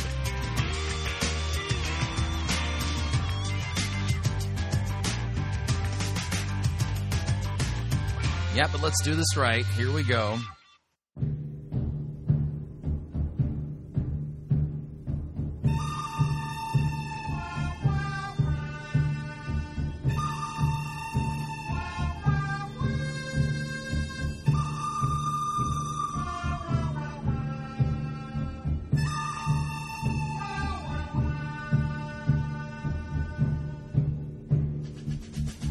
Good, the bad, the ugly. We review it all here at Fighting for the Faith. We're an equal opportunity sermon reviewing service. Today's sermon comes to us via Potential Church out there in Florida somewhere. They're not even a real church, they're just a church in Potentia. Troy Gramling is their head pastor, and we've reviewed many of his sermons here at Fighting for the Faith. He's not qualified to be a pastor.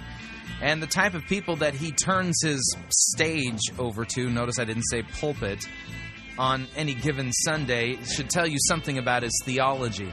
The sermon, and it's not a sermon, the fleecing we're going to be listening to is called Upgrade. And it's delivered by a guy by the name of Marcus Lamb, who I think is the owner of Daystar Television. And the name of this particular fleecing is called Unlimited Vision. And boy, does this guy have the delivery down like perfect. You're not going to hear God's word rightly preached. You're not going to hear the gospel. You're going to hear a lot about money. Because that's really what these these so-called churches are all about.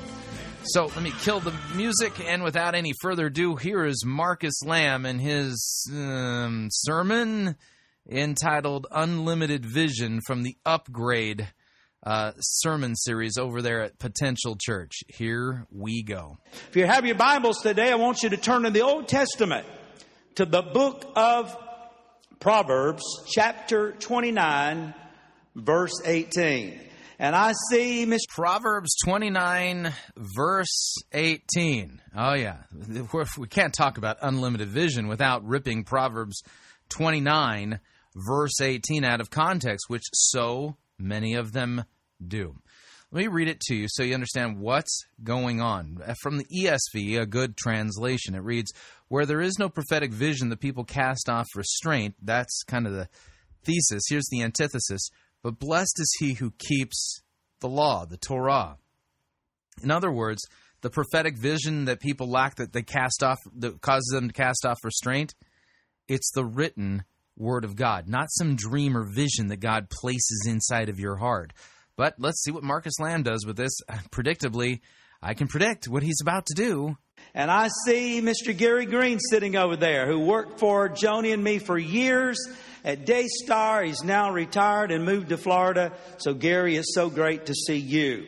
Have you found Proverbs chapter 29? If you have, lift your left hand and wave it at me. Man, most everybody knows which one's their left hand. I saw one right-handed person. Proverbs 29:18 says, "Without a vision, the people perish." Without a vision, the people perish. Comma. Without a vision, the people perish, comma, but blessed is he who keeps the law, the Torah, the written word of God. This isn't talking about some vision that God's going to give you for your life. So when somebody's taking Proverbs 29 18 out of context and talking about you receiving an individual vision or something like that, and they're not rightly handle it, get up and walk out of the service. You're not going to hear the Word of God rightly taught. And if you want, go ahead and make a stink on the way out. Say something like, This man's a Bible twister. I'm not sticking around for this. Otherwise, the roof's going to cave in. Do that. I'm speaking on the subject of unlimited vision. Yeah, and where does this talk about unlimited vision? And the word vision can also be translated revelation. And if you Yeah, prophetic vision, prophetic revelation. Where will we go to find that? I know the Bible, the written word of God.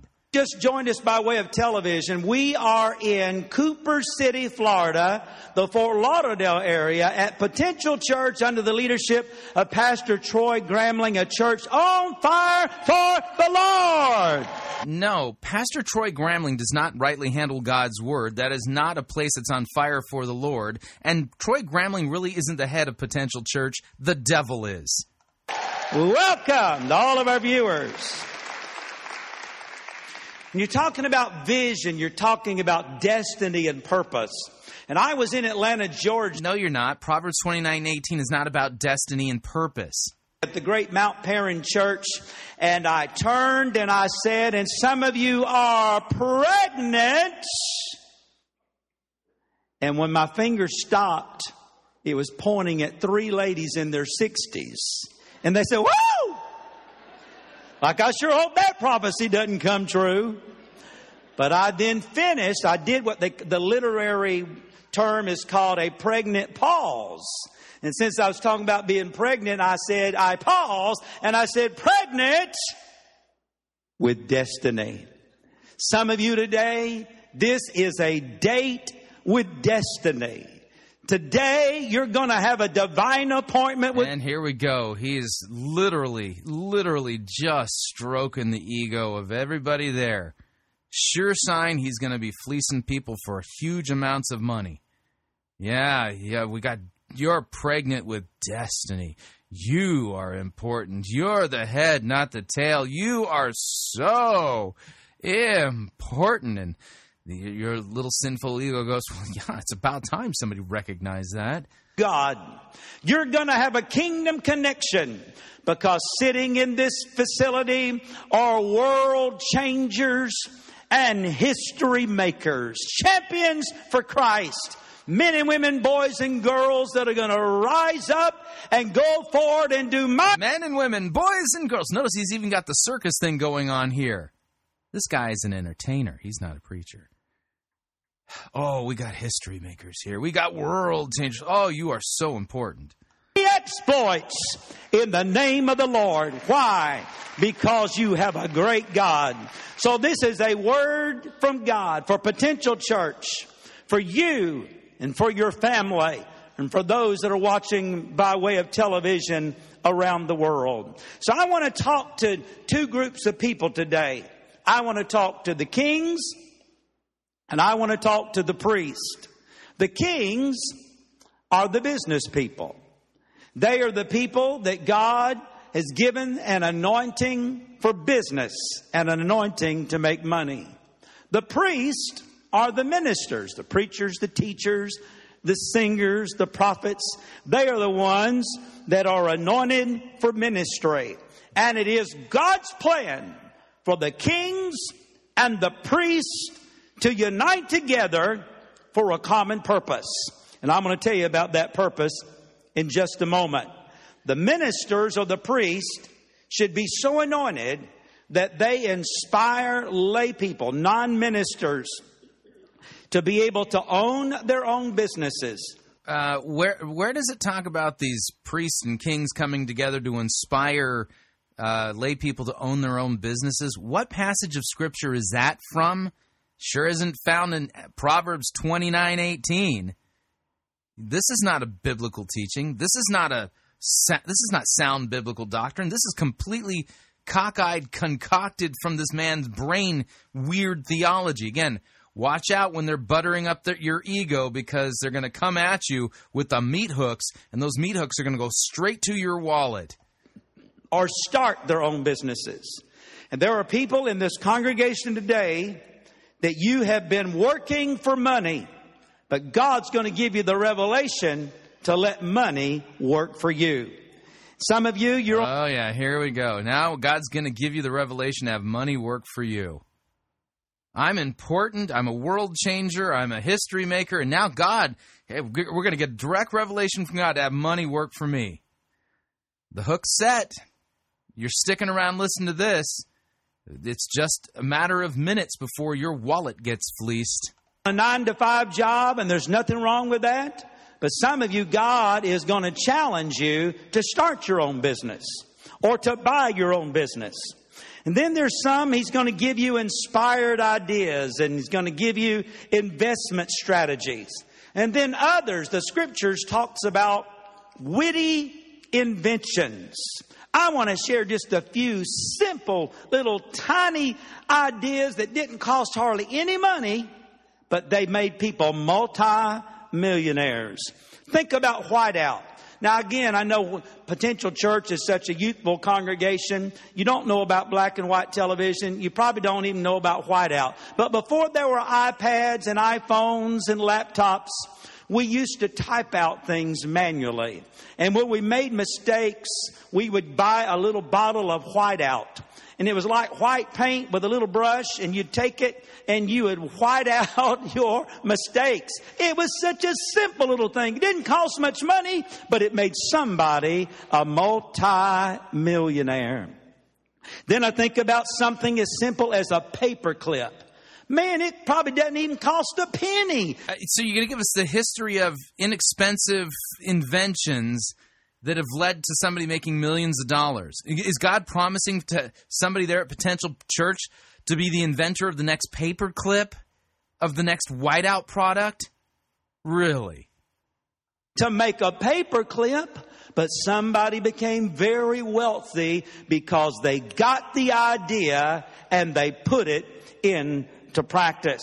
And then post-it notes, those little yellow notes or pink or, or orange, just a little tiny piece of paper with some glue on the top backside. Think about it. Every college student, every high school student, every business person, you still use post-it notes. Again, very inexpensive, very simple, but somebody came up with the idea and became very prosperous as a result. And then I know where this next invention came from. So what? Just because somebody became prosperous making these things doesn't mean that God's promising the same for anybody at Potential Church.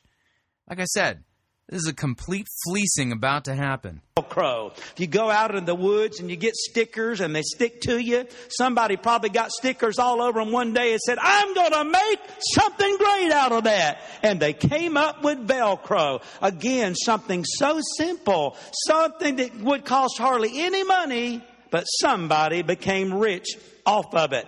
There are going to be some witty inventions that are going to come to some of you in days to come. So not only does God want you to be able to start Really, God has promised the people at Potential Church that some witty inventions are going to come to them in the days to come.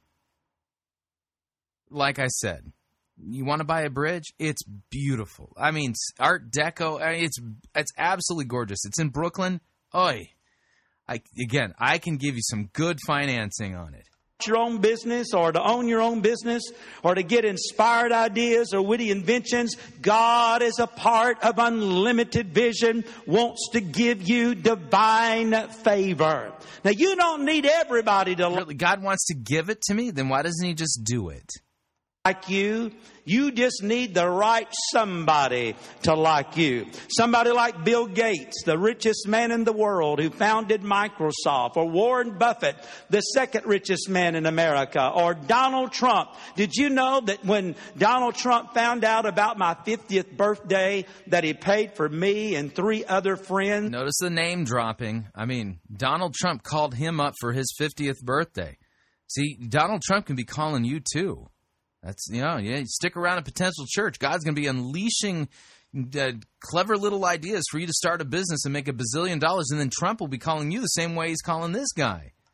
to fly to his golf resort in Southern California and play golf uh, at his expense. And when he was thinking about running for president, He invited Joni and me to come to Trump Tower to meet with him and talk to him and pray for him. And, uh, you know, you may be in, from Great Britain and maybe uh, all you needed was Sir Richard Branson of Virgin uh, Airlines or Virgin Media to like you. Well, it doesn't matter who it is. God's got the right somebody to cross your path as a part of unlimited vision. Really, um, where does God's word promise that the right somebody's going to come across, across my path for unlimited vision? Oh, yeah. Nowhere. You're just speaking this out of your own dark little heart. And the business people, we talked about the priests need to be anointed to inspire the layman. Well, the business people need to be anointed to make money so that, number one, they can properly take care of their family. Now, you fathers, you husbands, did you know that your first ministry is to your family? And that you are actually called to be the high priest of your family? So God, when He blesses you with finances, He wants you first to properly take care of your family. And second, to tithe and support your local church. A tithe. Uh, yeah, nowhere in the New Testament are, are Christians commanded to tithe. The tithe goes with the Old Testament Mosaic covenant, not the New covenant. Tithe is simply 10% of your income. It's not even a gift. You owe that to God. But when you tithe and then Uh, you give offerings above, No, you don't. You don't owe it to God. Nowhere in the New Testament are Christians commanded to tithe. This is absolutely flat out false. Let me read to you just a simple portion of scripture from 2 Corinthians chapter 9. 2 Corinthians chapter 9 verse 7. Each one, each Christian must give as he has decided in his heart, not reluctantly or under compulsion, for God loves a cheerful giver. The Old Testament tithe was under the Mosaic covenant to support the ministry at the uh, temple and the tabernacle, and it was a tax. That's the right way of looking at it. Christians are not commanded to tithe. That's an Old Testament practice. So we are under the gospel, we are under under grace, and God loves a cheerful giver. So give what you've decided in your heart. If it's 10%, that's a great amount to give. The, the, the faithful saints in the Old Testament gave a tithe, but they gave it not as an exaction. You know, look at Abraham. This is something he did. If you if you want to give five percent or four percent or twenty percent, that's between you and God. Not reluctantly, decide in your heart, not under compulsion. If you're commanded to give a tithe, that's under compulsion. God loves a cheerful giver. Okay? That's the idea. And give as you are able in order to support the preaching of the gospel. You have been set free through the gospel from sin, death, and the devil, and slavery to all of that, right? So, supporting the ministry of the gospel helps also then for others to be set free. You do this cheerfully, do this out of gratitude, do this out of thankfulness, not because God's sitting there basically threatening to bludgeon you to death with a baseball bat if you don't give a tithe. This is not a New Testament, New Covenant teaching. Your tithe, the blessing of God will come, and He wants you to do that in your local church. And third, He wants you to be blessed in business so you can help fund the end time harvest through world missions and through worldwide ministries like Daystar. Now I have a unique perspective because I was raised in a Christian businessman's home, but yet I'm in the full-time ministry. Joni was raised in a Christian businessman's home. And so we were taught the value of money at an early age. When I was five years old and went to first grade, I received 50 cents a week allowance from my dad because popsicles were 10 cents each. And at recess in hot Macon, Georgia, you wanted to have a popsicle. Notice we're not in a biblical text. How many verses have we got so far? Half. Proverbs 29 18, part half of it, Nick, the first half. You left out the comma and what comes after the comma. But now we're getting a life story. Again, all the buttering up and all this other stuff, this direct revelation, God wants to give you a crazy idea like, you know, paperclip or whiteout or something like He's going to give that and it's going to get you into business. All these are just basically to bait the hook. Money is the thing He's after. And now he's telling his little life stories along the way. Fun, huh? So I had a decision to make. God was already laying on my heart because of the example of my father about paying tithes. I decided I'm going to pay tithe on that allowance. Five cents, a nickel. You probably don't even know what a nickel is. Have you ever seen a nickel? They have. They used to make those years ago in America. So the devil said to me, you don't need to pay your tithe on 50 cents. Why five cents won't make one bit of difference to the church. What can they buy with a nickel? And why, if you do that, you fill out an, a tithing envelope or an offering envelope, that's probably going to cost the church five cents. And besides, if you do that, then when Friday comes, you won't have any money left over to buy a popsicle, and you'll be the only kid in first grade at recess in hot Macon, Georgia. So the devil came along and told him all of that. It's just like, you know, when the devil tempted Jesus in the wilderness, right? No popsicle. I said, devil, you're a liar. I'm going to pay my tithe. And ladies and gentlemen, I believe that God looked at the heart of a little five. How many syllables does the word God have? I mean, I kind of, what, four syllables the way he did? God. Yeah.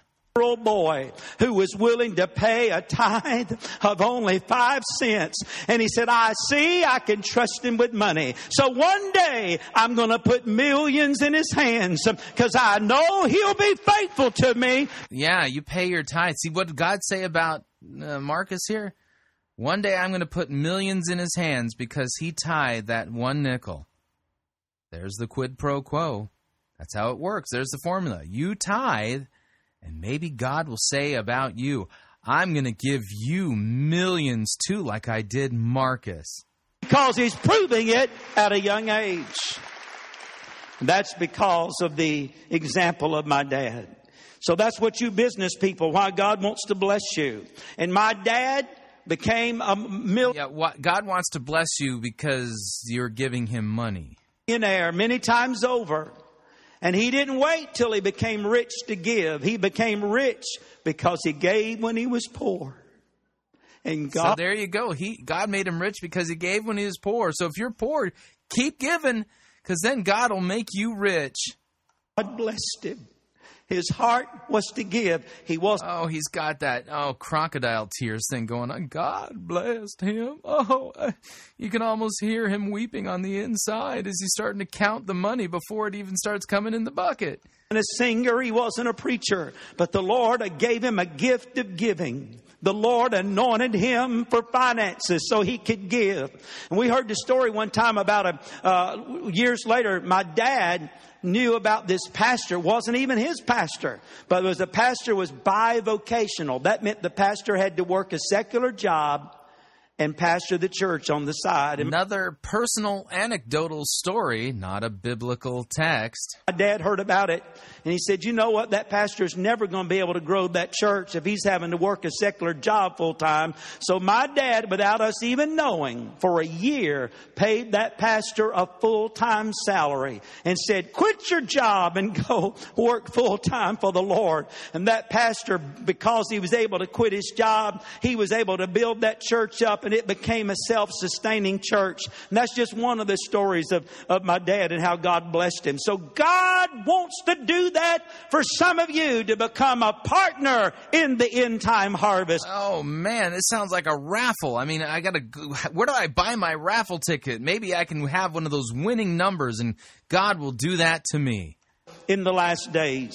And when you give to potential church, you're helping to fulfill the Great Commission. Mark 16 and 15 says, Go! No, you're not. If you're giving to potential church, you're actually working against the Great Commission because Christ in the Great Commission commands that his words be taught, his commandments be taught. And Troy Gramling couldn't rightly handle a biblical text if I paid him money to do it.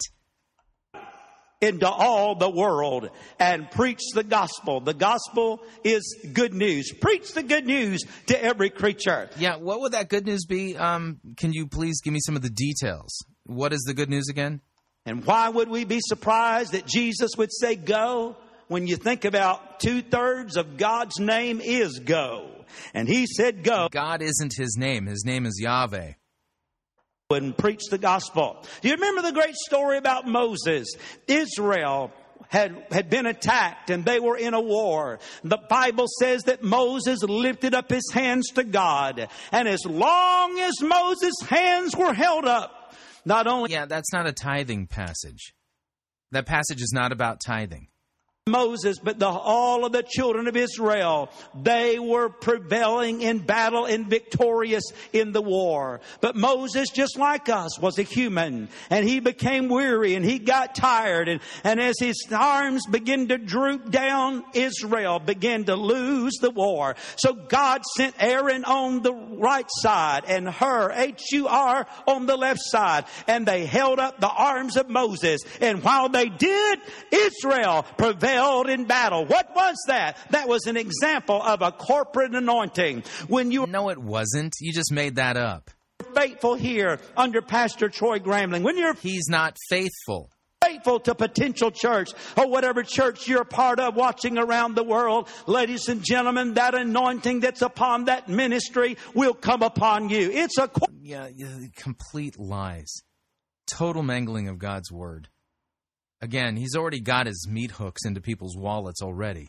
anointing. It's going to get worse. And just as for Aaron and Hur, as they blessed Moses, they also benefited from their faithfulness. So God is going to raise up men and women and potential church to help hold up the arms of Pastors Troy and Stephanie Gramling.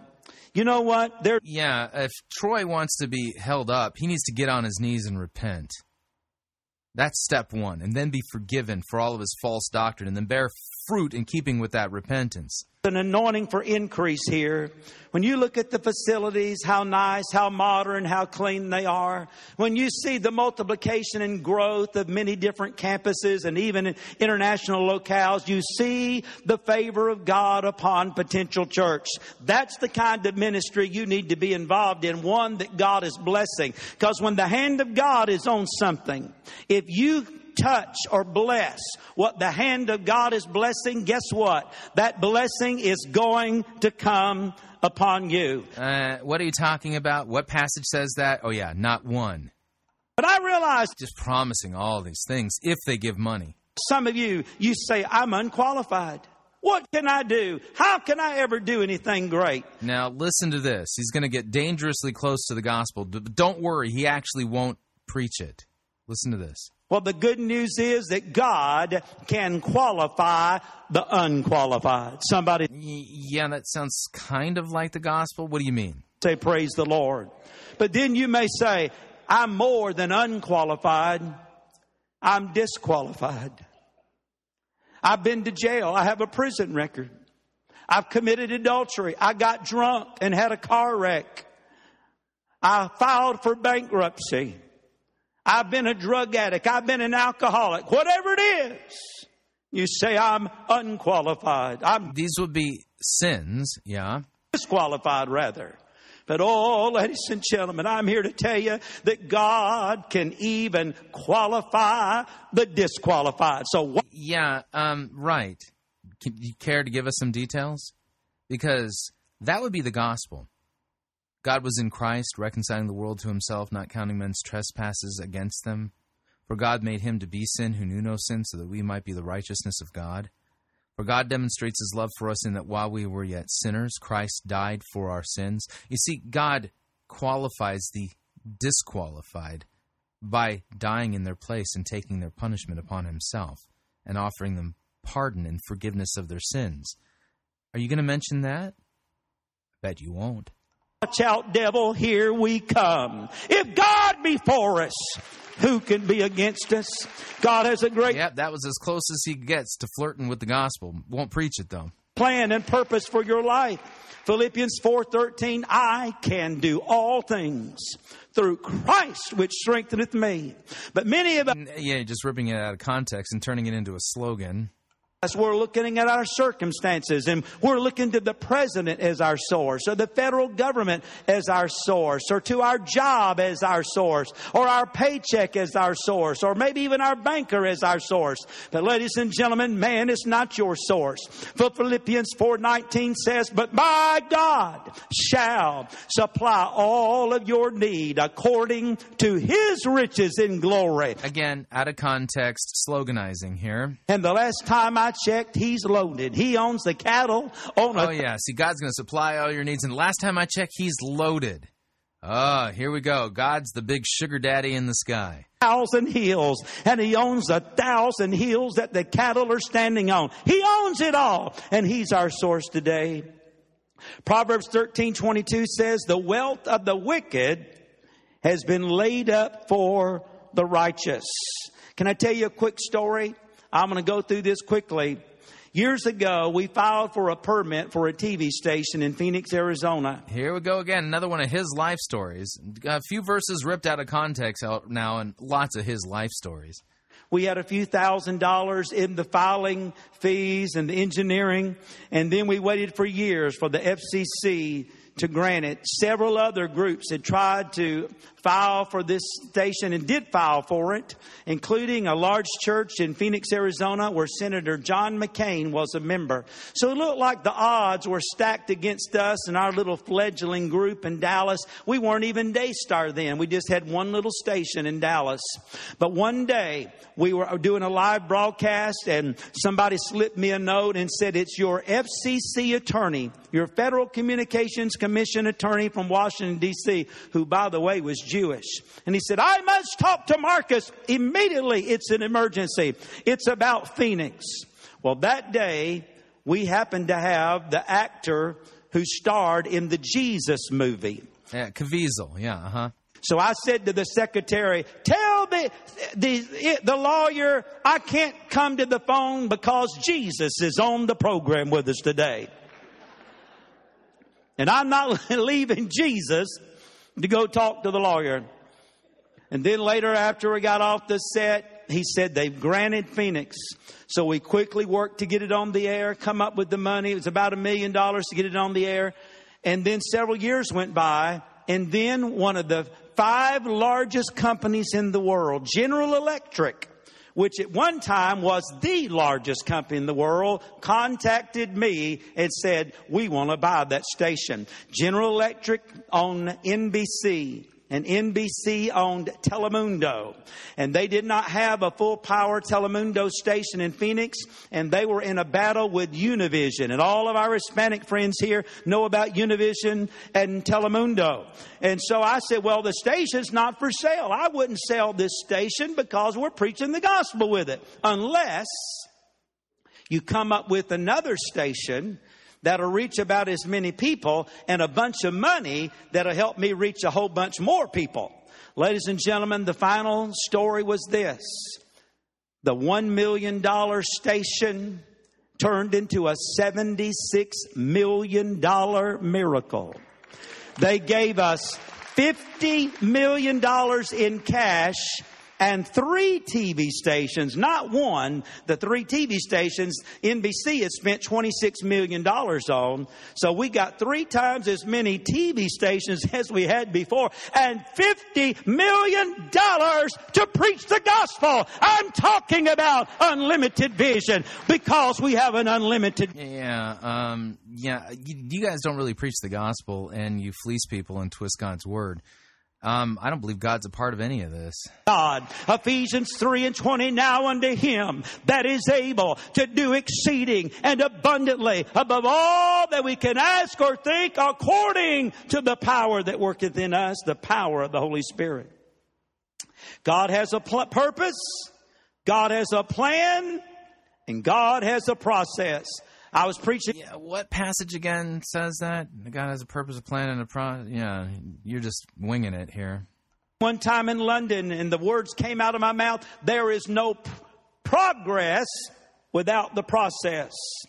Bob Buford wrote a book entitled Halftime.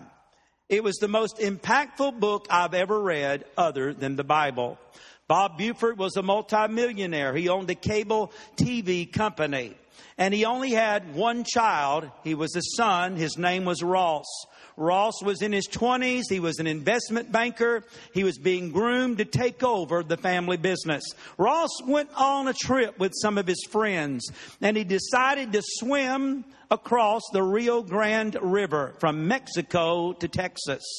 And one day a phone call came to Bob Buford and they said, Ross is lost. We cannot find him. In fact, it took several months before they ever discovered his body. It made such an impact on Bob Buford that he began to seek God. And God said, Bob, you're in your 40s. You have reached the halftime Yeah, the story of Bob Buford, again, not found in the Bible. Of your life. And he said, You've spent the first half of your life seeking after success. But he said, Bob, it's time to make a course correction. It's time to make a change. You need to quit going after success and start going after significance. You need Oh, yeah. Notice he's exegeting uh, the story of Bob Buford's life.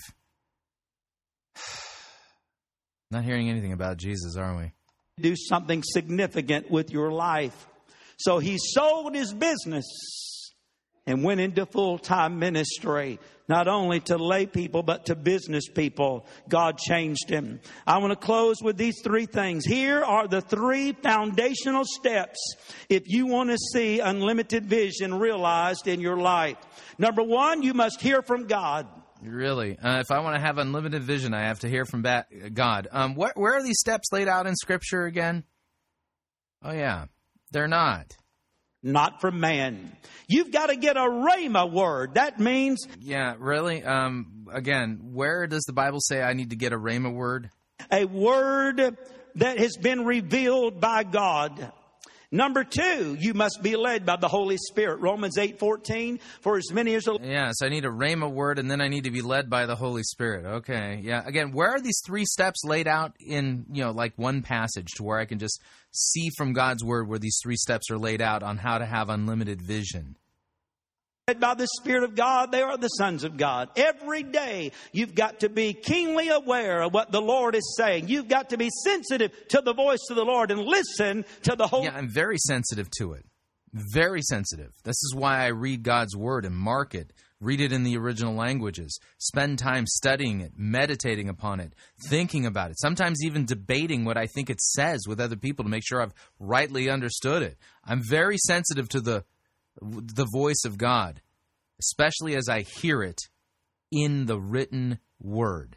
Spirit. If you don't, you'll never achieve all that God has for you. And finally, you must persevere. Matthew 24 and 13, he that in Again, wh- which passage of scripture has these three steps in one place, in one paragraph? Nowhere. This is a man man made, completely made up doctrine. This is not what scripture says. unto the end, the same shall be saved. That's the greatest lesson that Joni and I have ever learned. The power of perseverance. Don't give up. Quitters don't win. And winners don't quit. I want to Oh yeah, yeah, that's some motivation right there. And what? But yeah, there's no biblical passages that teach any of this. close with a true story. Yeah, close with another true story about you. hmm Boy, we're learning a lot about Marcus here, not about Jesus. Just a few days ago, this email came to Daystar. Dear Marcus and Joni, I've been meaning to write this testimony for some time. I've been so busy trying to contain the blessing of God that it's been, that He has been pouring out on me that I've been delayed. But back in the spring of 2009, my wife and I were talking and praying about starting a business. We, des- we desired to have more freedom to do the things that This is what we call a customer testimonial. This is a very important part of salesmanship. At, at the end, you want people to give money or buy something, you need these customer testimonials. God had put in our hearts. The only problem was neither one of us had any prior business experience. cue sappy music. This is an emotional manipulation technique designed to create the false impression that God the Holy Spirit is now descending upon the auditorium, getting ready to do business with people as they're making decisions to apply these principles to their lives. And for the most part, had struggled financially for the 10 years that we had been married. You know anybody like that? So we decided to take a leap of faith.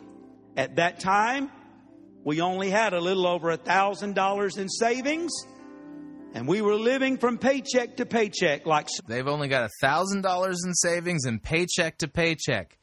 Here comes the example of what you got to do if you want God's blessing of unlimited vision on your life.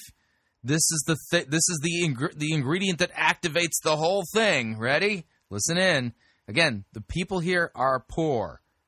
many others at the time. One day, while watching Daystar and your program, we were prompted to sow a seed of $1,000, which was really pretty much all we had. Yeah, send in your life savings to Daystar Television. This is so backwards. It is so evil what this is.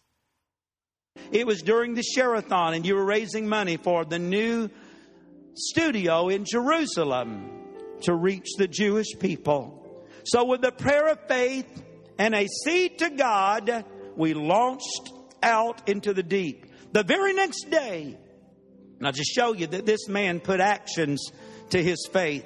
The very next day, I gave my two weeks' notice at work. I was counting on doing a side job when I left that would put enough funds in the bank until I could get the new business going. However, my last day of work, I received a phone call from the man who had promised me the job. He advised me he was putting the job on hold. You see, when you start to birth something, Satan will try to destroy you. He'll So send in your thousand dollar seed offering, step out in faith, quit your job, and Satan will try to stop you. This is not a biblical teaching. try to stop you at the beginning. He'll try to kill something at its birth. He tried to kill Moses at his birth. Remember that? Yeah, tried to kill Jesus too, so he's going to try to kill your dreams of significance and stuff. He tried to kill Joseph when he was a little boy. He tried to kill Jesus when he was a baby. And when you try to step out in faith and follow the dream that God's placed in your heart, Satan will come and he will attack you. Then it Lies. Again, this is just ridiculous and it's ego stroking nonsense. It's up to you what you decide to do that's going to determine your destiny. So let's see what did he do? I remember the feeling of defeat and hopelessness that came over me as I walked outside into my front yard. What would I do now? The recession was at its peak. The side job that I was counting on had fallen through, and I had a wife and two boys inside who were counting on me. But but don't worry, he sowed a thousand dollar seed offering. That'll save him. I remember standing there crying out and saying to God, God, if you don't help me now, I'm in big trouble. I asked God to forgive me for obviously being foolish and asked for His mercy. At that point, I remember thinking to myself that there was no going back, so I decided to let go of the fear of failure and trust Him with all that I had. Fake crocodile tears. This guy's good. He's really good. Yeah, he he's probably a thespian. And I'm not saying he's gay. I'm just saying that he's an actor, somebody who's studied acting. He's a thespian. It was either sink or swim, and I was a poor swimmer. To make matters even worse, that same week I was broadsided in a truck that I just picked up for the business. Thankfully, no one was hurt. This sounds like a country and western song. But the truck was totaled. The business literally began with nothing. I even had to share my wife's car until I could get another vehicle. It was a rough start, to say the least. However, God was faithful. Is he faithful today? Faithful to what? Faithful. What are you talking about? God was faithful, and miraculously, we never missed payment on a single bill that was due. The Yeah, because they sold a thousand dollar seed offering. Remember, you too can have all of this happen to you. jobs miraculously came in week after week. The work was there. I never knew where it was coming from, but it always came. I called myself believing God, and yet I couldn't believe how He was supernaturally providing for us. It was amazing. In addition, a friend of mine in Paducah, Kentucky blessed us with a vehicle for the business. Although there were many hardships in the beginning, I can't begin to tell you all the miracles that God performed on our behalf. Here's the final. Just because they sowed a thousand dollar seed offering. final paragraph. To make a long story short, by the third year of the conception of our company, it grew from literally nothing to becoming a million dollar company. And see, God can do the same thing to you. You just need to step out in faith and sow a thousand dollar seed offering. We grew by a hundred percent each year in a terrible economy. I give all the glory to God. Every day that I walk in my office, I'm filled with gratitude for all that God has done for us. That's how I feel every time I drive on the grounds of Daystar. I'm so overwhelmed. How long did it take you to work up those false tears, right? The goodness of God. He said, I truly believe that the seed There it is. Here, here's the here's the closing line. Ready? that we sowed during your spring share-a-thon, that God looked at it and multiplied it a thousand times over, literally. In fact, last year, we were able Yeah, man. Nowhere in Scripture does it say that if you sow a thousand dollar seed offering into a television ministry, that God's going to bless it a thousand times over. give more. This is magic. This is buying miracles from God. This is blasphemy. than we made our whole first year of marriage. Now the time has come. No, done. He, he, the time has come for him to turn this all around and fleece the people there at, at uh, Potential Church. That's an anatomy. Look, three different segments, same thing. All the different ways in which hucksters, conmen, snake oil salesmen blaspheme the name of the one true God and prey among prey upon the poorest among us and take their money in order to sustain their extravagant living and their huge budgets for their television programs and stations and stuff like that. And they don't preach the gospel. They preach that God wants you rich. Just have enough faith, send in a thousand dollar seed offering, and you too can have your miracle just like all of those testimony letters. It's not biblical, it's not Christianity. It's a false God and a false gospel, and at the end of it, you will perish in the fires of hell with those guys and all their money. Because your money can't save you, nor can your money buy you miracles from God. But God is merciful. He does care for you. Trust Him, and He will meet your needs. And you don't have to sow money. In fact, if you are sowing money in order to get from God, that is damnable. Repent and be forgiven, because Christ even died for those sins.